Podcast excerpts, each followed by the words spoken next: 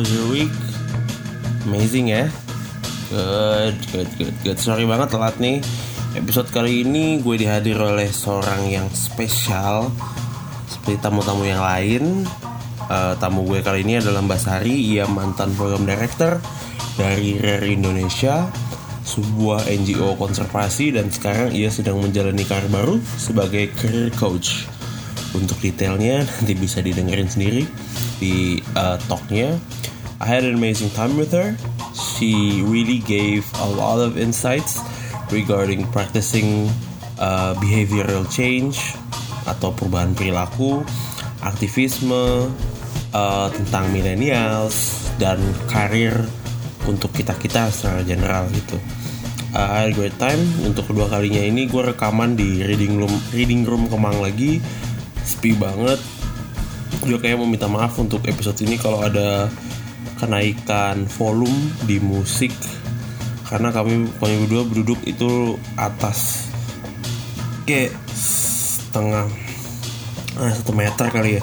Satu meter di belakang kita nggak satu meter ya satu meter di belakang kita itu di di atap itu ada speaker. Jadi gue mohon maaf banget karena posisi saat gue duduk bersama Mbak Sari dan sisi gue duduk dengan Tia di episode 4 itu walaupun deket tapi beda. Pas gue deket sama Tia itu eh pas gue rekaman sama Tia kita duduk tapi ditutupin sama rak buku jadi suaranya keredam lah. Kalian bisa bedain setelah dengerin ini. Nah mohon maaf mohon maaf banget in advance. Uh, kayaknya di intro gue in the future gue nggak bisa ngomong oh this is the most fascinating talk I've ever had. Karena every talk I had had been mind-blowingly fascinating for me. Untuk kalian juga gue harap mind-blowing juga ya. Kembali lagi premis dari podcast ini adalah menunjukkan keunikan dari orang dari berbagai macam background. Mungkin bisa dari yang left leaning atau right leaning climate change believer atau denier atau yang punya agama atau yang atheist sekali-sekali dan lain-lain sekali. Uh, gue berharap kalian suka sama tema podcast ini dan gue harap kalian bakal senang sama episode satu ini now guys beberapa detik lagi. You will enjoy my episode. And I'll see you guys after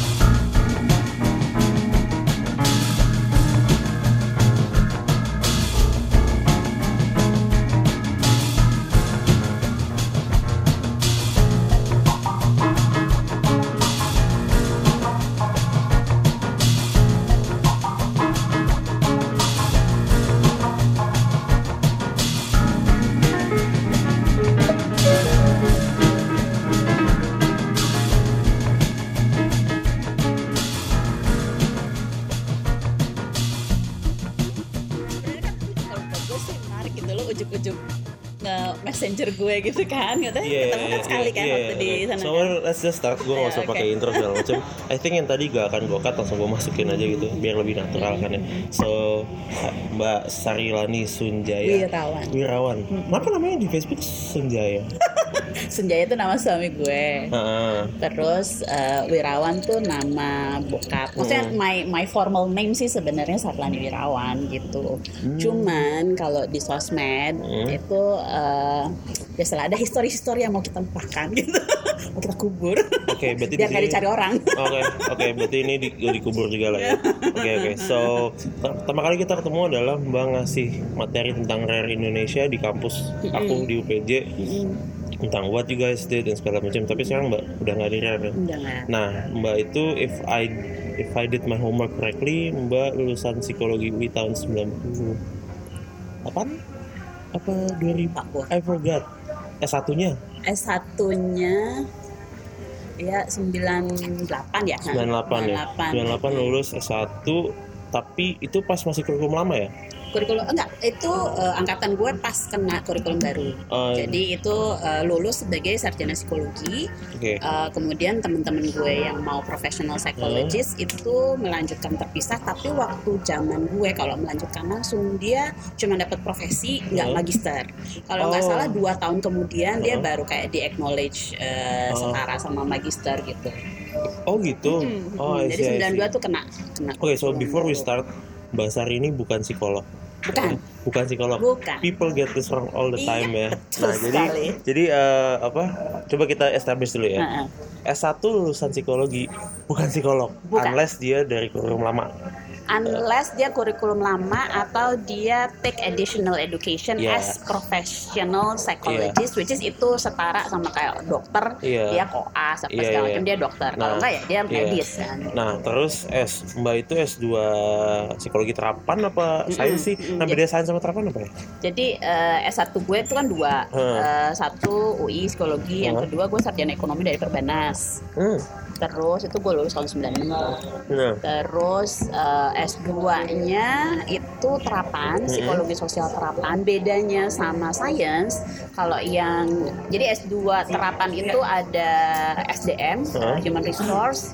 Waktu zaman gue masih ada knowledge management, sekarang nggak ada. Kemudian ada intervensi sosial, aku yang intervensi sosial. Yeah. Jadi itu terapan psikologi sosial. hmm. Bedanya adalah ketika masa perkuliahan, kemudian project-projectnya, assignmentnya Huh? Itu adalah bagaimana kita mengaplikasikan ilmu psikologi dalam bidang kita masing-masing. Oh, gitu, Sementara gitu. kalau sains itu kan Research. banyak research, eh, nulis, Huh? kemudian kayak lab setting, konteksnya gitu Right, kan. right, Nah, right, kalau kayak right. gue intervensi sosial, itu ya waktu itu misalnya kayak project gue sama temen gue, kita bikin eh, jadi kita pengen waktu itu zaman KRL masih berantakan belum rapi kayak sekarang Hmm. masih banyak yang orang duduk di atas Yeah, uh, kereta Hmm. terus uh, PT KAI udah kebingungan udah mulai dari yang disiram cat disiram air pakai palang, palang. pakai palang strum Hmm. gitu itu nggak berhasil terus waktu itu gue sama temen-temen gue pengen lihat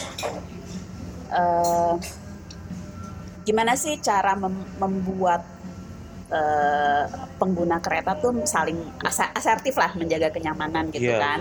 Jadi kita bikin interview eh, ke pengguna KRL, ke satpam, ke Huh? semua stakeholder yang berhubungan sama pengguna Huh. KRL Iya. gitu.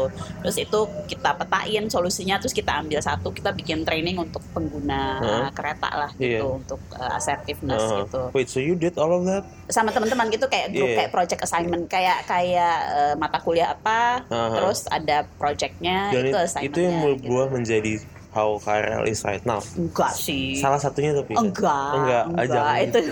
enggak enggak itu cuman kayak cuman kayak ya nggak tahu lah ya karena itu kan kayak kita hasilnya ya kita kasih ke Iya, iya, fakultas oke. gitu ya tapi tapi nggak sampai ke sana sih Iya, cuman iya. paling nggak membantu kita memahami Iya, iya, iya. eh, bagaimana Oke, kereta tapi saat tetap itu Mbak bukan psikolog. Bukan Bukan psikolog. Nah, nah. Jadi S2 itu nggak menjamin lu psikolog ya. ya tergantung S2-nya biasanya. apa Nah, tapi kalau psikolog yang benar itu mengambil S2 profesi psikologi. Ya, betul Ya, ada tiga di UI ya. Ada PIO, adult, clinical adult, sama Iya. clinical child ya.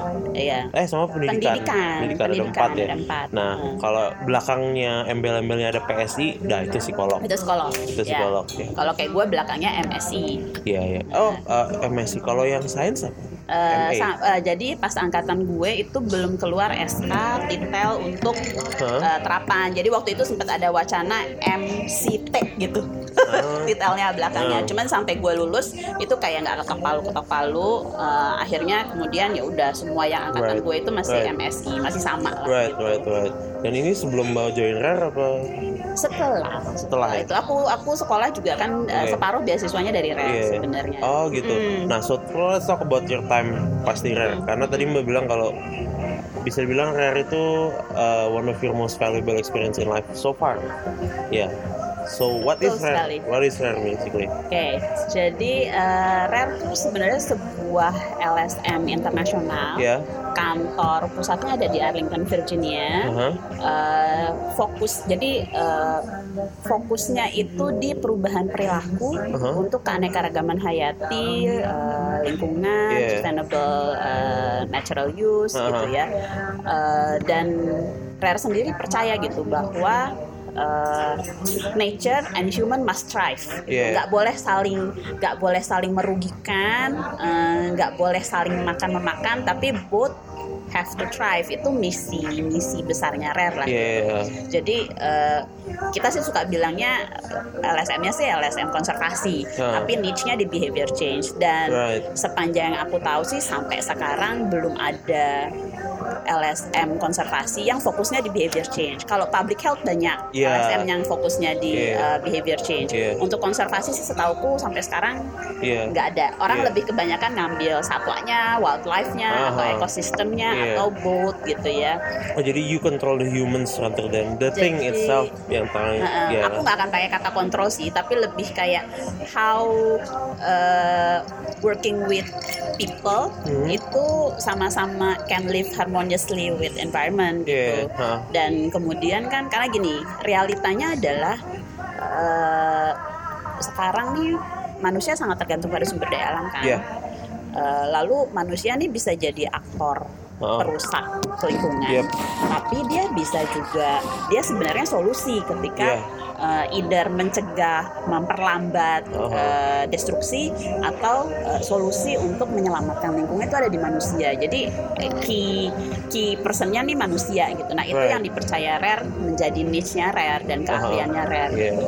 Jadi aku sebenarnya kenal rare itu bahkan sebelum aku kerja sama rare. Iya. Jadi waktu itu aku masih kerja tahun Duh, udah lama ya tahunnya, tahun tahun. Hope this doesn't reveal too much about age. jadi aku waktu itu masih kerja di Conservation International Indonesia. Ya. Eh, terus eh, sekarang teman baikku mantan bosku bilang eh Rat lagi nyari mereka mau bikin eh, campaign di Indonesia mereka lagi Iya. cari orang yang mau join program mereka Iya, gitu terus bilang eh boleh menarik juga nih gue bilang gitu kan Eh, terus dari situlah kemudian gue ngerjain kampanye gue yang Iya. di Togean di Kepulauan Togean di Sulawesi Tengah Heeh. itu untuk perlindungan terumbu karang kerjasama pembom ikan Hmm. dan kemudian dari situ eh, mulai kenal Rare baru kemudian tahun 2006 gue join sama Rare gitu Iya. dan ya ada masalah buat gue cuman bantu-bantuin aja dari luar gue nggak cuman kalau ada dia lagi ke Indonesia Rare-nya ada staff Rare yang lagi di Iya, Indonesia iya. ya gue bantuin gitu, Oh, Nah, gitu. kayak gitu-gitu nah yang menarik sih karena ketika Rare punya program untuk eh, gini Rare-nya tuh percaya bahwa yang bisa mengambil aksi dan bertanggung jawab untuk melindungi sumber daya itu adalah orang-orang yang berdekatan tinggal Iya. gitu. Jadi buat dia kapasiti dia tuh model kerjanya bukan mereka datang dari luar dari Amerika terus mereka kerjain sendiri gitu Iya. enggak. Yang mereka lakukan adalah mereka bangun kapasiti lokal, bangun Iya. kapasiti nasional. Orang-orang ini yang kemudian dikasih tools, dikasih eh, apa eh, teknik untuk kerja eh, Iya. untuk konservasi gitu kan. Nah awalnya tuh gue tuh masih ikut program yang di eh, jadi training programnya tuh adanya di Inggris Hmm. Waktu itu ketantangan terbesarnya adalah banyak orang Indonesia yang karena gue bingung kan waktu itu, kok gue bisa kepilih gitu ya Iya. padahal gue tuh ya elah aktivis gerakan juga enggak gitu ya Iya. elah gue baru lulus gitu ya masih masih hura-hura masih main kok gue gitu yang gue yang gue temuin adalah banyak teman-teman di Indonesia yang nggak bisa ikut program itu karena kepentok bahasa Inggris padahal Hmm. secara semangat kapasitas eh, keyakinan Hmm. eh, apa ya daya juang tuh Iya. teman-teman sebenarnya tinggi gitu Iya, iya. nah tapi karena kepentok bahasa Inggris itulah Iya. akhirnya hanya segelintir orang Indonesia jadi sampai total lima tahun itu mungkin hanya ada handful Indonesian people lah yang Hah? yang bisa dapat kesempatan ikut program training yang di Iya. eh, Inggris itu Iya, iya. akhirnya kemudian eh, Rara bikin di Indonesia untuk Aha. ngasih kesempatan Iya, iya. eh, orang Indonesia lebih banyak gitu Iya. kan yang menariknya adalah eh, ketika gue selesai ikut program itu gue ditanyakan sama Paul Butler nih pionir program program kampanye Eh, apa yang kamu mau lakukan setelah ini Hmm. terus gue bilang sama dia gue pengen lihat si program behavior change campaign ini Hmm.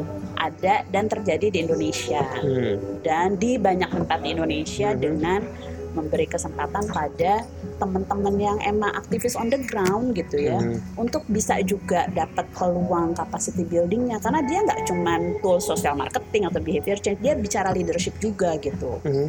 dan jadi kayak managing project itu kan Hmm. nggak semua orang bisa dapat Iya, opportunity iya, itu iya. kan Walaupun gitu punya semangat pun mereka juga nggak ngerti apa-apa gitu. Betul, bet- dan sangat berbeda kan antara lo sebagai implementer dengan lo mikirin mulai dari planning, mulai dari Iya. research even. Iya, iya. Lo research uh, target audience lo, lo bikin strateginya, terus dari situ lo turunin ke operational plan gitu. Itu kan uh, kayak the whole project cycle gitu ya. Hmm. Terus uh, ya udah itu yang kemudian jadi itu udah uh, setelah selesai itu udah gue ngomong itu udah aja. Gue ingat ngomong itu yang menariknya sih kemudian tiba-tiba 2000 mereka masuk kerja di Indonesia tuh memutuskan 11 sampai mereka memutuskan masuk Indonesia 2006 sebetulnya. Oh, enam ya? gue kan selesai programnya 2002. Jadi gue Oh. ngomong bahwa gue pengen lihat uh, Iya. orang Indonesia lebih banyak uh, dan behavior change campaign ada di Indonesia gitu lebih Iya. banyak tuh sekitar tahun 2002 Iya. akhir gitu. Iya. Mereka baru mulai masuk Indonesia 2006. Nah itu ketika ketika ikut itu terus ketika ditawarin lo mau nggak kerja di rare gitu eh mau dong gue bilang gitu ya Iya. terus yang lucunya adalah eh, jadi waktu itu ada temen gue bilang, "Ya udah kamu kirim CV apa segala macam somehow gue nggak merasa kayak gue lagi ngelamar kerjaan. Iya. terus tiba-tiba gue udah diterima. Heeh. terus gue nanya nih sama temen gue kok gue tiba-tiba kok gue udah gue udah mulai kerja ya? Iya lo mulai minggu depan ya kerja. "Eh, gue nggak di interview gue bilang gitu nggak ditanya-tanyain. Terus Hmm. temen gue bilang ya kan waktu itu kita ngobrol di telepon. Oh itu interview Oh wow. jadi gue even nggak ngeh kalau itu tuh recruitment interview Tapi dia nggak nggak kayak secara formal ngasih tau, oh ya we're going to have an interview by phone enggak. mungkin dia ngasih tahu ya Tapi- cuman karena gue terlalu excited bahwa "Ya, itu aku ngomong 2002 pengen lihat lebih banyak kok ini kok ada kesempatannya gitu ya gue kayak kayak terlalu excited gitu, iya. jadi gue ignore apa pun Iya, gitu loh kayak zaman dulu email juga belum terlalu kayak itu ya segala macam. Jadi ya, ya dulu ya paling post by post segala Iya, macam iya. kan. email sih udah mulai ada sih 2006 Yeah, but like very, very limited. Iya, dan nggak ada kayak eh, kayak vid- apa video Video call, call. Skype call tuh belum ada gitu. Iya, iya. Jadi gue inget banget si temen gue itu orang Indonesia yang emang representatif di Indonesianya eh, sama eh, perwakilan dari kantor Amerika gitu. Jadi waktu gue bilang, ah, gue udah kerja ya minggu depan. Hmm. Itu temen gue bilang, lah yang waktu itu gue interview sama Megan yang dari eh, kantor Amerika, emang lu pikir apa? itu recruitment interview ya? Iya iya. Lo pikir kata temen gue. Iya, iya. But something yang yang interesting adalah Mbak itu kayak mengidentify bahwa masalah dari aktivism in Indonesia adalah they like the basic uh, knowledge and the foundations in order to make the change that they want, benar kan? Nah, uh, how do you bisa mencapai identifikasi tersebut? Apa yang Mbak lihat dulu dulu ya? Gini, kalau gue tuh kan latar belakang gue bukan aktivis ya, gue Iya. bukan orang grassroots gitu. Nah, Pengalaman hidup gue lah yang mempertemukan gue sama uh, Hmm. teman-teman yang di lapangan yang berhadapan langsung gitu ya. hmm, Dan kalau gue, artinya gini lah, kalau gue mau bandingkan hidup gue sama teman-teman gue, banyak hal dari teman-teman gue di lapangan yang gue nggak punya gitu. Mereka punya resilience-nya, mereka punya Right. daya juangnya gitu ya.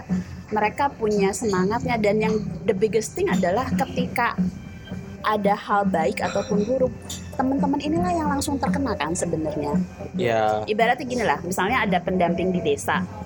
Eh, kemudian misalnya di desa ada eh, gini deh aku pakai yang sekarang lagi kejadian nih kan yang banyak viral nih kan eh, harimau yang dibantai di Madinah ya. Ini Madinah. kayak dua hari di Batangga di Sumatera Utara. Oh, ini iya, kayak iya, kejadian dua hari lalu. Heeh. Oh yang digantung-gantung itu ya? Aduh, itu Iya. gua ini deh perih gua Hmm. ininya. Yang nggak banyak orang tahu adalah itu kan teman-teman taman nasionalnya itu untuk bisa mencegah itu mereka risking their life Yeah. gitu. This is Sementara tigers we're talking about. They dan eat people. gini dan sementara itu sementara itu orang-orang yang cuma lihat berita yang gue yang gue sebel adalah yang viral itu ke mana pemerintah ke mana taman nasional dalam hati gue eh lo tahu nggak sih gitu teman-teman nasional tuh udah doing their best Iya. gitu tapi kemudian misalnya karena ada konflik Hmm. entah ada apa gitu ya jadi si staf taman nasionalnya misalnya nggak diperbolehkan masuk ke kampung oleh Hmm. warga ya akhirnya mereka nggak bisa eh, nolongin gitu ya Iya. atau bahkan saya kendaraan sampai di kendaraan mereka Hmm. sampai dirusak jadi ancamannya tuh Iya. jadi bukan masalah harimaunya sebenarnya tapi People. bagaimana the people Hmm. eh, dan kalau ada tem- temen-temen tuh ada juga yang bilang eh, misalnya eh, itu masyarakatnya nggak tahu sih kalau harimau tuh harusnya dikonservasi Heeh. kalau yang gue percaya sih sebenarnya masyarakat tahu kok gitu Hmm. cuman ya ini ini sih gue nggak tahu nih lo mau masukin atau enggak ya Iya. tapi kalau kalau gue ngelihatnya adalah kadang-kadang Hmm. ada kepentingan-kepentingan yang dia sangat subtle jadi seolah-olah kayak eh, kayak kemudian entah dia memprovokasi masyarakat untuk ngusir pemerintah yang sebenarnya itikadnya baik karena itu harimau kelaparan loh bukan Iya. harimau bukan harimau yang Apa datang yang- untuk iya. untuk nyerang gitu Heeh. harimau itu sakit gitu tapi ketika staf taman nasional tahu dan mau datang mereka nggak diperbolehkan nolong gitu Iya. So gimana situasinya? Iya, iya. Terus kalau yang disalahin pemerintah, dalam hati gue, aduh, tunggu dulu deh. gitu. Iya. Kita nggak punya seluruh uh, kepingan ceritanya gitu. Iya. heeh. Kalau kita punya semua kepingan ceritanya, boleh deh. Gue even nggak berani komentar gitu. Ini Uh-huh. kayak satu-satunya yang gue ceritakan ke publik lah itu Uh. lebih karena karena gue mau kasih mau kasih Iya, ilustrasi itu bahwa yang teman-teman aktivis di lapangan mau itu uh, dari pemerintah, mau itu teman-teman non profit Hmm. gitu ya, teman-teman uh, dari kelompok masyarakat pun mereka tuh terkena dampak langsung baik atau Iya, buruk gitu. Gue sih ya to be honest gue tinggal di Jakarta. Terus gue uh, tinggal di Depok lah ya bukan Jakarta. Iya. Ntar gue dimarahin orang Depok lagi Iya. gue gue tinggal di Depok gitu gue nggak nggak tinggal dekat di sana Uh-huh. gitu ya gue nggak artinya kalau gue gue tuh salut sama temen-temen punya kekuatan mental punya kekuatan fisik gitu. Dan mereka yang sebenarnya menggerakkan ada konservasi bisa ada masyarakat yang kemudian eh, mau sama-sama mengambil aksi untuk lingkungan gitu ya itu karena teman-teman di lapangan gitu Iya, iya. kita sih bantuin mikir, bantuin planning gitu, eh, diskusi gitu. Tapi uh, like lots of the work itu teman-teman aktivis Iya, sebenarnya iya. yang ngerjain gitu. Iya. At least we have the apa ya? The empathy. Betul. At least we have the betul, empathy untuk betul. memahami Hey, I mean, this guy's doing a lot to do their Betul, best gitu. betul, Just you can comment, but at least I acknowledge that gitu bahwa Betul. kalau lo acknowledge dulu bahwa mereka went through all of these loopholes dan segala macam untuk save this these tigers, lo nggak akan komen kayak gitu. You have more appreciation towards them Yeah. gitu loh. Nah berarti apa ya? Is that what Indonesia is lacking at the moment tuh dari aktivis-aktivis kita? Gue sih karena gue sih nggak berani nggak berani bilang like atau enggak ya. Ah, Cuman kalau gue sih prihatinnya netizen aja. ah Jadi ya, kadang mereka nggak punya semua kepingan ceritanya. Iya. komen oke lah kalau komennya baik gini nggak mesti baik sih sebenarnya tapi eh, kalau komennya tuh empathy yang kayak lo Iya. bilang gitu ada empatinya gitu ya mungkin nggak apa sih gitu ya tapi ketika komennya itu udah nyalain udah maki udah Hmm. pakai kata-kata yang nggak ini gitu ya Ah, gue pengen pengen nanya lo pernah nggak berada di situasi seperti Iya. teman-teman itu Uh-huh. yang ketika masuk kampung diusir iya ya. atau kayak gue lah gue waktu ngerjain kampanye di Togean nih Ah. kan gue eh, CI eh, Conservation International kan lembaga konservasi juga Iya. gue lagi duduk nih di pelabuhan Ah. nunggu kapal tiba-tiba ada bapak-bapak Aha, bawa parang datang sama gue marah. Kenapa? ibu kenapa ibu itu kasih bantuan dana itu sama bapak haji ini nih? Dia itu sudah kaya apa semua gini-gini? Apa ini ibu ini eh, mau berpihak ke mana nih? Bengong kan gitu. Gua bilang, ah sejak kapan gue bagi-bagi duit? Gue kagak ada kagak ada kerjaan gue bagi-bagi duit. Kan gue yang ada masuk sekolah pakai kostum ikan Ah, ngomong sama nelayan. Gak ada gue bagi-bagi duit. Ah, ini salah nih gue dalam hati gue nih ya salah cuman tuh bapak kan bawa parang ya bawa Iya. terus marah-marah gitu oke lah gue dengerin aja gimana pak ya udahlah gue interview lah ya Hmm. gitu ya sampai kira-kira udah menurun terus gue bilang bapak tahu nggak kalau LSM itu ada macam-macam jenisnya ah, ada LSM perempuan, Hmm. ada LSM uh, advokasi hukum, ada LSM konservasi gitu Hmm. ya. Ada LSM ekonomi. Gitu ya, Bu? Iya, Pak. Saya itu LSM-nya ini, kerjaannya gini-gini gini gitu. Ibu bukan yang bagi-bagi uang itu. iya. Jadi apa even even situasinya tuh seperti itu gitu dan Hmm. kemudian kita harus harus dengerin dulu bikin tenang gitu ya Iya. baru kita jelasin mispersepsi juga masih banyak Baik gitu. banget, Ha-ha, gitu. ha-ha, ya gitu. because not everyone mempunyai the access of information kayak kita gitu ya even you don't have the same information as them. Ya kan? So that level of compromise untuk mencapai apa ya untuk mencapai perilaku di mana kita bisa mencari kompromis dulu sebelum kita melakukan sesuatu that's really really hard. And that's what you are taught pasti rare gitu kan kalau in Ya, order to do something you have to do your research you have to do your homework a decision right benar itu satu. Satu Ah. lagi adalah bahwa karena kita nggak punya semua pengetahuannya tadi, iya maka kita harus dengerin orang. Kita harus menempatkan posisi kita untuk dengerin orang itu eh, lifestyle orang itu kayak apa. Kita nggak bisa bikin judgement Nah, dengan lifestyle kita. Iya. karena kita nggak berada di situasi itu. Kita nggak berada di situasi yang harga bensin waktu itu harga bensin masih tiga ribuan di sana udah sepuluh ribu lima belas ribuan. Aha, kalau masuk kampung tuh ya sepuluh ribu lima belas ribu itu kalau ada stok. Iya. Jadi kehidupannya udah berbeda. Kita nggak bisa pakai kacamata kita. Kalau Iya. kita mau itu ya kita mesti belajar masuk kacamata dia Iya. gitu kan. Kayak dia kenapa marah ya kita mesti paham dulu. Nggak bisa juga kita langsung ikut marah juga gitu kan Iya, iya. selesai gitu. Iya iya iya. Itu jadi eh, belajar bahwa setiap orang itu guru. Ah, setiap kejadian itu ilmu.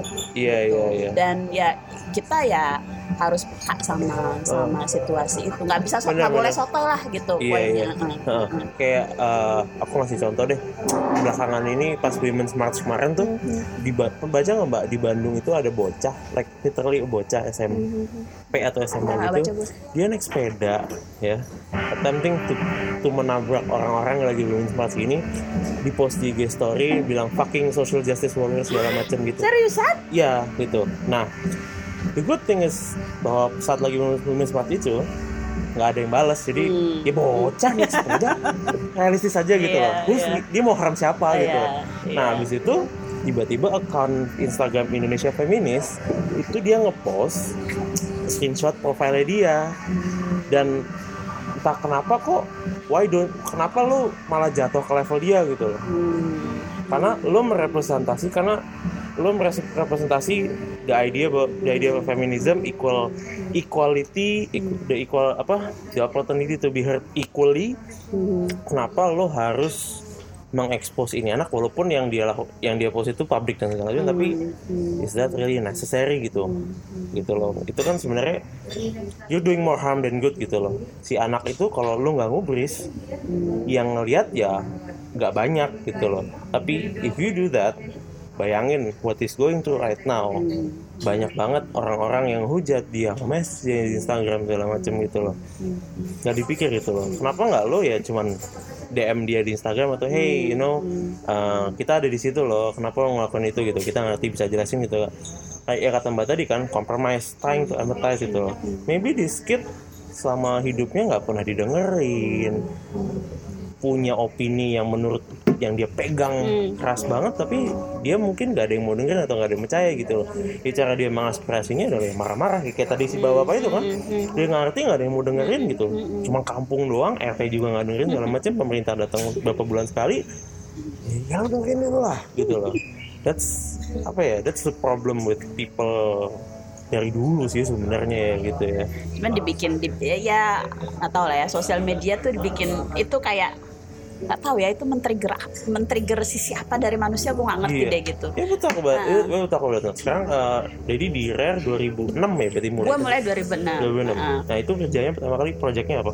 Langsung di jadi Sulawesi menarik itu. tuh waktu Oh, 2006 tuh gue cuman berdua jadi temen gue sama waktu itu bos gue tuh Mas Hari kita nggak punya kantor kantornya adalah di mana pun kita berada dengan ransel dengan ransel kita Iya. masing-masing Ya, zaman dulu mau ada virtual office ya untuk kayak belum ada Belum ada ya? Iya. ah. terus eh, jadi kerja di rumah masing-masing terus email emailan paling telepon gitu Hmm. terus sekitar akhir 2006 mulai kayak dipinjemin kantor karena kebetulan ada eh, jadi project kampanye rare behavior change yang pertama tuh mulai 2006 ya jadi gue ikut mulai dari eh, namanya tuh Pride Campaign, jadi kampanye Aha. bangga gitu, Iya. bahasa Indonesia-nya.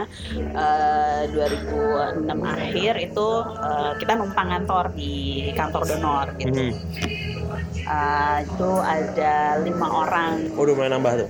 Enggak, itu partnernya. Jadi kan cara kerja gini, Rare uh, punya staff, lalu kemudian mencari mitra-mitra yang uh, mau me aplikasikan uh, pendekatan sosial marketing untuk konservasi. Hmm. Nah, si perwakilan kantor ini tuh ditrain oleh Rare, tapi yeah. mereka tetap sebagai staffnya, yeah. eh, tetap bekerja di organisasi masing-masing. Jadi yeah. kita namanya mitra gitu. Yeah, yeah. Nah, jadi waktu angkatan pertama tuh ada lima mitra itu aktivis-aktivis di lapangan lah. Yeah. Ada yang dari Aceh ada dua orang, uh -huh. ya.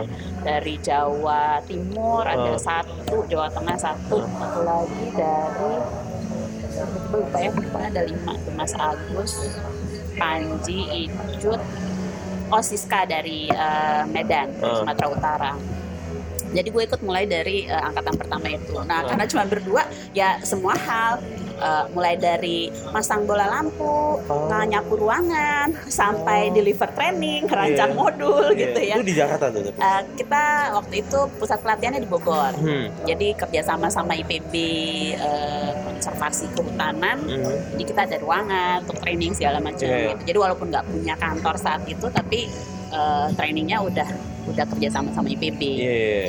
Uh, jadi udah itu angkatan pertama 2006 sampai uh, gue bantuin Rare itu uh, sampai kemarin terakhir Desember itu angkatan ke-6. Uh-huh. Jadi uh, 2017. Yeah. Uh, 12 tahun deh. 12 tahun sama Rare gitu. Jadi mulai dari ya dan dan kalau gue look back itu menarik sih karena ketika 2002 gue bilang sama Paul gue pengen lihat orang Indonesia ngerjain kampanye perubahan perilaku untuk konservasi karena menurut gue ini penting dan gue pengen lihat lebih banyak anak-anak muda Indonesia mm-hmm. yang uh, punya capacity untuk managing project, untuk yeah. lead project konservasi yeah. Iya. uh, dengan orang Indonesia sendiri yeah. gitu. Jadi ketika gue look back, gue cukup amazed juga gitu loh. Ternyata gue bisa terlibat sampai enam angkatan gitu yeah. ya gue lupa totalnya berapa tuh gue berapa orang ya alumninya alumni programnya itu. Tapi artinya gue bisa terlibat terus yang terakhir kan yang tiga tahun terakhir gue emang manage kayak uh, national wide project gitu ya. Yeah.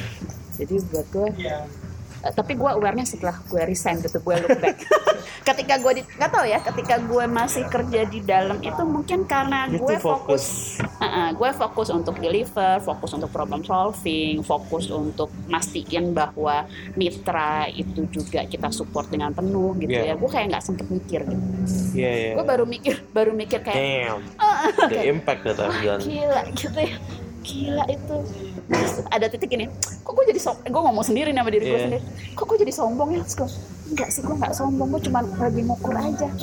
Ah, gila ya gitu. Terus kayak kayak gue sih yang happy itu kalau gue ke Sumatera Utara. Uh -huh. gue tuh ngerasa itu rumah kedua gue uh -huh. which is buat gue tuh gila ya. Ini kok kalau ke Medan tuh kayak gue pulang kampung. Padahal gue bukan orang Medan gitu. Yeah. cuman karena gue sering dan banyak temen-temen yang ngerjain program pride itu emang dari Sumatera Utara kan gitu. Gue kayak pulang ke rumah ya perasaan tiap kali ke Medan gitu. Yeah. itu kayak kayak feeling yang gue nggak bisa describe gitu. Iya yeah. joy ya. Yeah, joy gitu ya. kalau apa the butterflies gitu ya. Iya iya. Yeah. bukan bukan. Jadi lebih kayak joy sama lebih kayak apalagi gini ya apalagi kalau lihat si peserta programnya itu sekarang karena ada yang kemudian mereka bikin LSM sendiri ada yang kemudian uh, punya posisi strategis yeah. di iya. pemerintah di decision maker mm. gitu ya melihat bahwa kemudian mereka memang jadi leader untuk yeah. konservasi itu itu kalau buat gue itu kayak aduh itu kayak kebahagiaannya tuh udah kayak yeah. kayak bio gue gak iya. bisa describe lah itu. Lo di ini di segitiga mas lo tuh yang keempat ya belum aktualisasi diri. Alhamdulillah gitu kan. Gila ya gila ya. Gitu. Itu kayak yang kayak eh, terutama ini teman-teman yang sekarang di posisi strategis di pemerintahan ya. Yeah. gila luar biasa. Terus mereka kalau bikin keputusan mereka masih pakai tools toolsnya hmm. mereka masih pakai kayak konsep-konsep partisipatori yeah. community-nya mereka masih pakai hmm. gitu ya. Gue jadi gusbang uh. uh, itu buat gue luar biasa temen-temen itu yeah. dan itu kesem lagi kan gini gue percaya gue tuh percaya misi hidup gue adalah memberikan kesempatan pada orang untuk orang bertumbuh optimal yeah. Iya. uh, dan hidup harmonis sama lingkungan yeah. itu kayak gue nemuin itu waktu gue SMA Jadi kalau gue lihat temen-temen aktivis yang sekarang di Uh-huh. posisi strategis, Uh-huh. itu gue yang kayak gila ya orang tuh emang perlunya kesempatan kok. Lo nggak Hmm. perlu pinter-pinter banget, Mhm. lo nggak perlu kaya-kaya banget gitu Iya. ya. Tapi if you give a person a chance and you trust that person, Uh-huh. even even gini lah kan sama kayak anak ya kadang anak ada bandelnya ada ngeyelnya Hmm. gitu ya tapi it's a matter of you trust and then you give them opportunity and it is the best opportunity Iya. kalau Right. kasih kesempatan tapi asal-asal kitanya nggak niat ya nggak Hmm. jadi apa-apa juga Iya iya iya iya. jadi gue tuh jadi makin percaya gila ya orang tuh emang sebenarnya untuk growing itu kesempatan kok Iya iya. masalahnya berapa banyak sih dari kita sekarang mau ngasih kesempatan buat orang lain gitu Mhm. itu itu itu itu kayak pas itu Gila banget Gila ya. Mm-mm. Gila ya. Looking back ke belakang tiba-tiba Mm-mm. reflectingnya sampai begitu ya. Mm-mm. Wow. Padahal kayaknya waktu ikut training itu kan biasa lah. Itu kan trainingnya dua tahun, eh, Iya. paling dua setengah tahun gitu ya. Aha. Kan kalau misalnya males ngerjain tugas kita mesti ngejar-ngejar kan. Eh, tugas Right. kuliah gitu ya. Kayak lu lah kuliah gitu kalau lagi males ngerjain Ya, kuliah. don't remind me. Don't- Lo, lo ada aja alasan lo gitu kan. Iya, iya, gitu. Dan ini kan kayak close mentoring kayak tiap minggu kita harus call, kita harus diskusi, Mhm. kemudian ada progres gitu. Kalau teman-temannya, which is itu bisa, ah, gue sih bisa paham gitu. Udah capek kerja di lapangan menghadapi masyarakat, lo masih mesti ngerjain report, lo mesti eh, bikin analytical paper gitu. Ini bisa gila lah orangnya. Itu itu Iya. workloadnya emang berat banget gitu Iya ya. iya. Heeh. Tep- dan itu kalau udah kalau udah pada capek udah pada stres udah kita yang mentornya nih udah di telepon gak diangkat apa segala Iya, macam gitu ya iya. tapi maksudnya itu struggle-nya jadi maksudnya challenge itu jadi jadi sangat worth it Iya. gitu dengan lihat teman-teman sekarang Iya. gitu No, berarti dulu di Rare itu apakah cuma fokus ke marine life doang apa? Eh, jadi Merin itu baru tahun 2000 gue lupa persisnya tapi 2010 apa 2008 sebelumnya serba campur Oh, everything. Ya, jadi kayak waktu angkatan pertama tuh ada yang isu eh, tungku hemat kayu bakar, jadi untuk mengurangi penebangan eh, kayu, Mhm. kemudian mm, kebakaran hutan, Mhm. terus ada isu orang hutan, jadi beragam isunya. Terus lama-lama rare-nya tuh belajar bahwa kalau isu yang ditangani tiap tahunnya beragam, Hmm. kan staffnya yang sebagai mentornya teman-teman juga harus at least nguasain keragaman itu Mhm. dari sisi learning investasi, Mhm. dari sisi eh, eh, apa kapasitas orang Mhm. itu kan eh, akan jadi mahal gitu ya. Makanya akhirnya 2000 gue lupa persisnya tapi 2008 2010 akhirnya diputuskan tematik. Mhm. Nah, tema yang pertama itu marine sehingga semua secara organisasi itu juga fokus untuk belajar Right. satu hal yang serupa gitu. Oh, kayak right, right, kayak right. yang 3 4 tahun terakhir kan masuk ke sustainable fisheries Iya. yaitu secara organisasi belajarnya emang sustainable fisheries gitu. Right, right, right, right. Uh, tell me some stories yang unik-unik pasti rare gitu. You can go for like two or three stories. Whatever.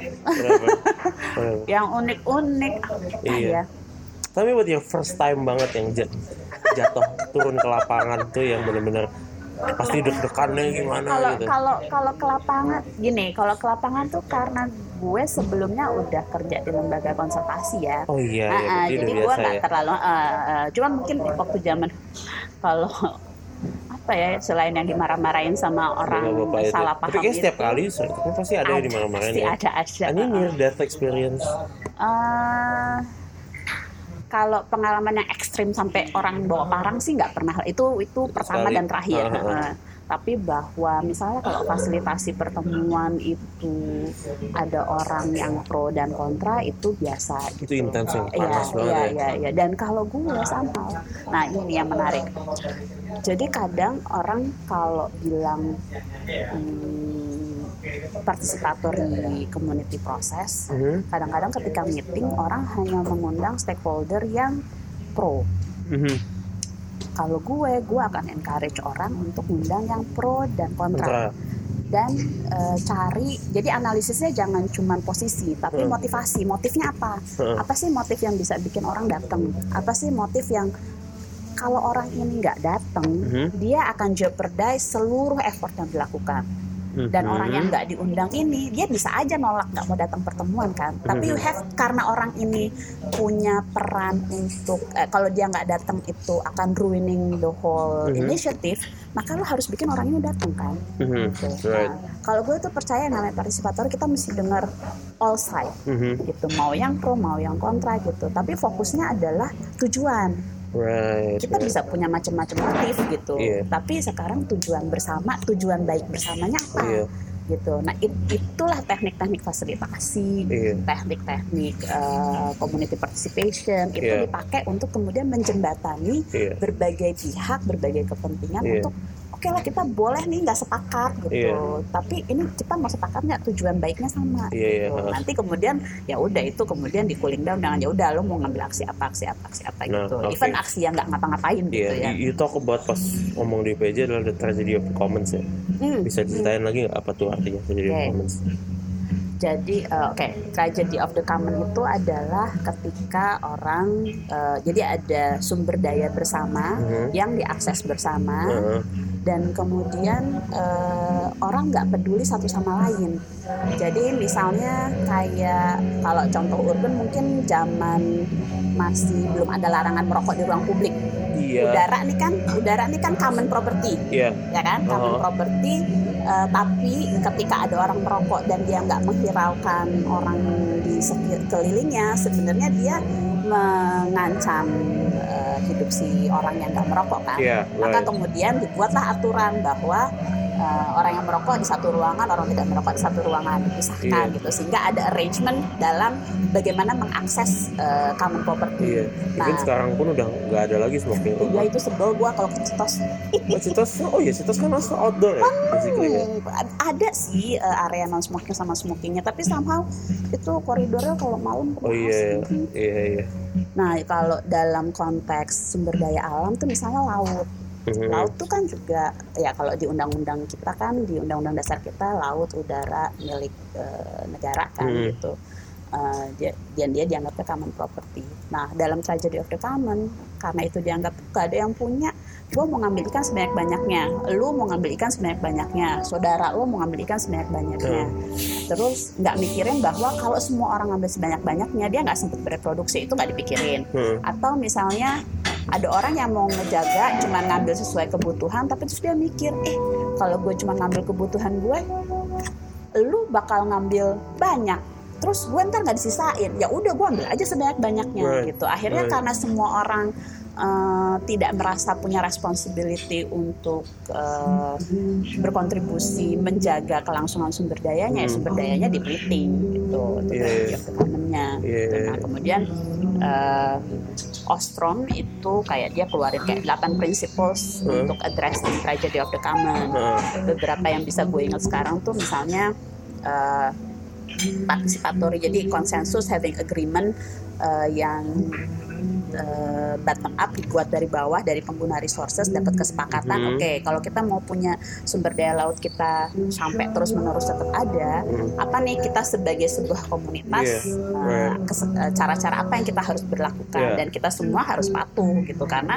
at, Right. at the at the end kita yang akan kena dampaknya Oke. itu satu terus yang kedua itu kayak eh, batasan eh, geografis Iya. itu juga salah satu untuk jadi Right. kalau yang contoh yang rokok itu ya udah yang merokok di satu ruangan yang Iya. merokok satu ruangan Iya. gitu kalau laut juga ada approach yang Iya. yang dipakai untuk untuk Iya. kemudian mana yang bisa dikelola masyarakat mana yang jadi batas eh, mana kabupaten atau provinsi atau Jadi- nasional jadi gitu end goalnya emang sustainability ya of a resource ya. betul Iya. betul Oke, I wanna ask you something. Ini perspektif beda ya. The sun is basically infinite energy, right? Gitu.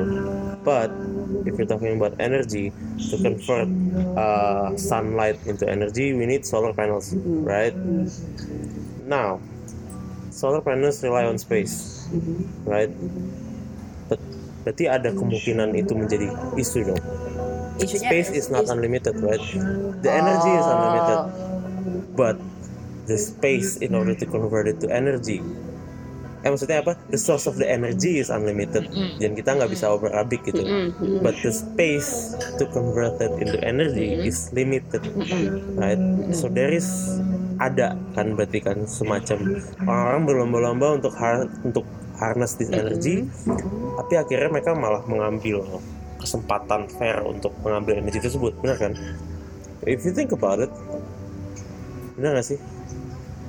Isunya di mana? Letak isunya di mana kalau dari lo? the space of the Eh, solar panels. buat naro buat Buat eh, naro buat panels. naro si panelnya itu Heeh, ya. iya. I mean akhirnya jadi kayak konflik satu area sama satu Iya, area karena dan kalau misalnya semua orang pakai solar panel, emang space-nya nggak kehabisan dan tidak mengganggu orang lain gitu kan. Hmm, right? Iya, kan? iya, iya. Kalau misalnya, benar, benar, benar, contohnya ya, Benar, benar, rumah gue pakai solar panelnya Heeh. Tesla gitu, Heeh, ukuran Elon heeh, Musk. heeh. Tapi sebelah gue pakai ukuran PLN gitu. Mungkin dia size beda atau gimana gitu. Nah itu kan pasti bakal walaupun bakal lebih efisien dan semacam, think kalau misalnya nggak efisien dan mereka malah makin gede-gede gede-gede gede gitu.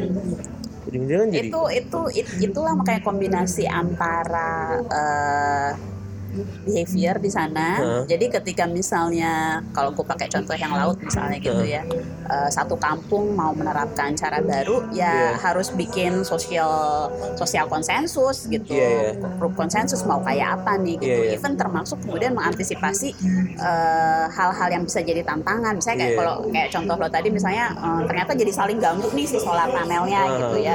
Nah ini apa nih antar antar si pengguna solusinya apa gitu? Iya, iya. Itu sosial psikologi Sosial. sosial psikologi sosial Sosial. terapan gitu. Iya, Bagaimana iya, iya. kemudian membuat collective action? Heeh. Bagaimana kemudian ketika niat keputusannya baik gitu Iya. ya, tapi kemudian implementasinya supaya dia tetap baik tuh yang dilakukan gitu. Tapi sumber daya yang mbak omongin itu nggak harus yang apa ya sumber daya kan eh, it, can, it can be anything even jalanan pun it's it's a sumber daya dan in in a sense Iya iya iya. iya kan kita kita jadi common sekarang apa sih sebenarnya kalau di jalanan kayak angkot ngetem ya ya kalau if you look it like that sih ya ya common Iya kan? propertinya ya. atau ya orang pakai mobil pribadi Iya, gitu loh iya. sekarang kan debat the big debate adalah orang di Jakarta kan semua punya mobil Dan the government is, to, is try to like hey chill chill out I see your point. Yeah, ganjil yeah, genap yeah. ganjil Yeah, genap yeah, gitu. yeah, I see your just, point, yeah. just fucking ganjil Yeah, genap gitu loh. yeah.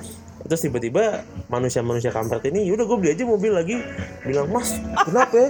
Gue punya ganjil di rumah gitu. Punya duit duit gua gua beli Iya, mobil gitu. iya. Eh KPR gampang mbak gitu nah itu kan bener kan? Karena every people has an agenda atau karena mereka nggak mau adapt. Iya. Kan sebenarnya yang mbak address adalah orang-orang tersebut nggak mau adapt berdasarkan persetujuan-persetujuan yang dilakukan oleh orang yang udah adapt gitu kan dan dan satu lagi sebenarnya Ostrom kan bicara soal peraturan gitu Mhm. ketika ada ketika uh, tragedy of the common mau diadres supaya dia sustainable Iya. maka memang ada aturan gitu nah kalau Iya. lo bicara contohnya lalu lintas kan sebenarnya aturannya udah ada jadi kalau kalau gue sih bukan masalah tragedy of the common kalau lalu enggak ya lintas mah ya kalau gue mah lebih kepada uh, People kayak compliance yang kayak Iya. gitu gitulah gitu Iya, kayak iya. kayak our own attitude sama orang lain gitu karena Iya. kan gini yang membatasi kebebasan kita ya kebebasan orang lain gitu nah aturan kan dibuat supaya supaya dia bisa harmonis iya gitu ya that's a good perspective apa kebebasan kita yang menghalangi adalah kebebasan orang yang lain. membatasi kebebasan kita sebenarnya adalah kebebasan orang lain.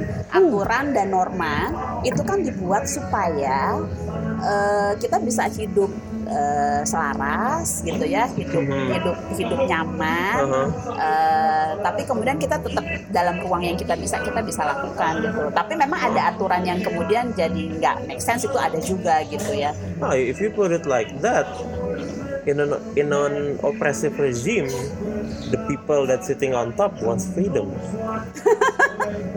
Maybe I don't know. Soalnya kemarin episode kemarin tuh kita ngomongin tentang ideologi Ah, gitu. ah, ah. So we go in there benar. Oke, jadi setelah di rare Desember kemarin, Desember 7, Desember kemarin, 2017, 2017, ah. you resign. Ah, ah. May I ask why? You don't have to ask. Kalau misalnya itu itu pergulatan panjang. Jadi gue sampai hire personal professional coach sendiri untuk gue bikin keputusan.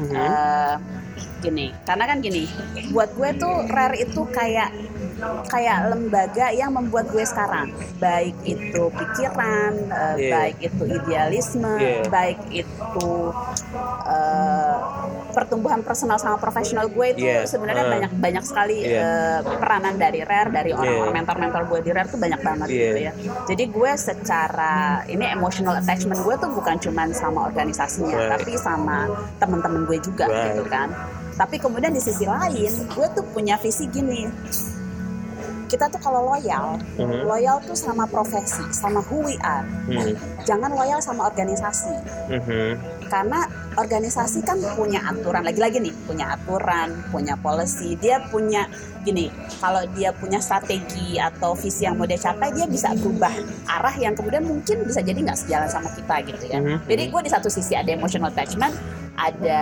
ada lots of kayak Dalam- romantisme romantisme bahwa aduh terus kayak kayak gue lihat teman-teman gue yang kemudian berhasil strategis gitu kan Hmm. kayak aduh nih teman-teman gue juga yang di lapangan Iya. gitu ya tapi di satu sisi gue punya sisi itu juga punya Iya. bahwa kalau gue mau growing Uh, gue harus keluar zona nyaman itu gue gue percaya banget gitu Iya.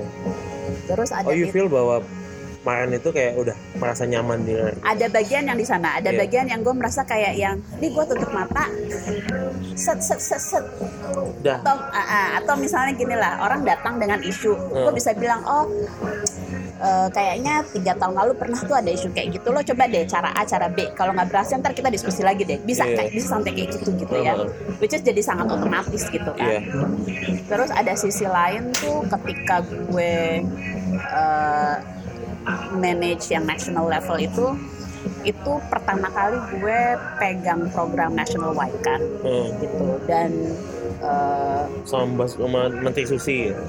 Eh, Di bawah sih. memper- enggak ya? di bawah eh, kerjasamanya sama Kementerian Kelautan sama eh, Kehutanan dan Lingkungan Iya. dua kementerian itu Uh-huh. gitu ya Eh, itu pengalaman pertama gue juga ngelola project yang national wide terus ada titik tuh yang gue yang kok gue jadi berjarak sama lapangan? Iya. ya kan? Karena kan gue kerjanya jadinya kan managing project managing team gitu. Sementara sebelum sebelumnya ya gue ke lapangan ya gue ikut fasilitasi community gitu. Gue kayak Right. ngerasa sebenarnya gue berdampak gak sih? Jadi gue punya pertanyaan itu gitu.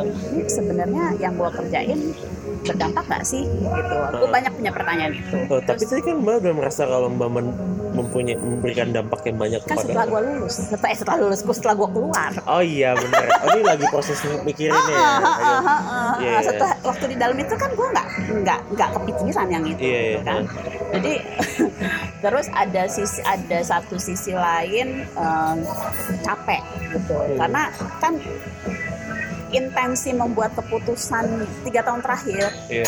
intensi intensitas membuat keputusan itu kayak yang terbanyak yang pernah gue lakukan dalam 12 tahun gue kerja Wow. sama Rare lah gitu Iya, ya iya. mulai dari yang simple-simple kayak eh, ini undangan dikirim enggak gitu ya Iya. sampai yang memang besar isunya Iya, gitu uh. ya sama gue kok capek ya Nah, gitu.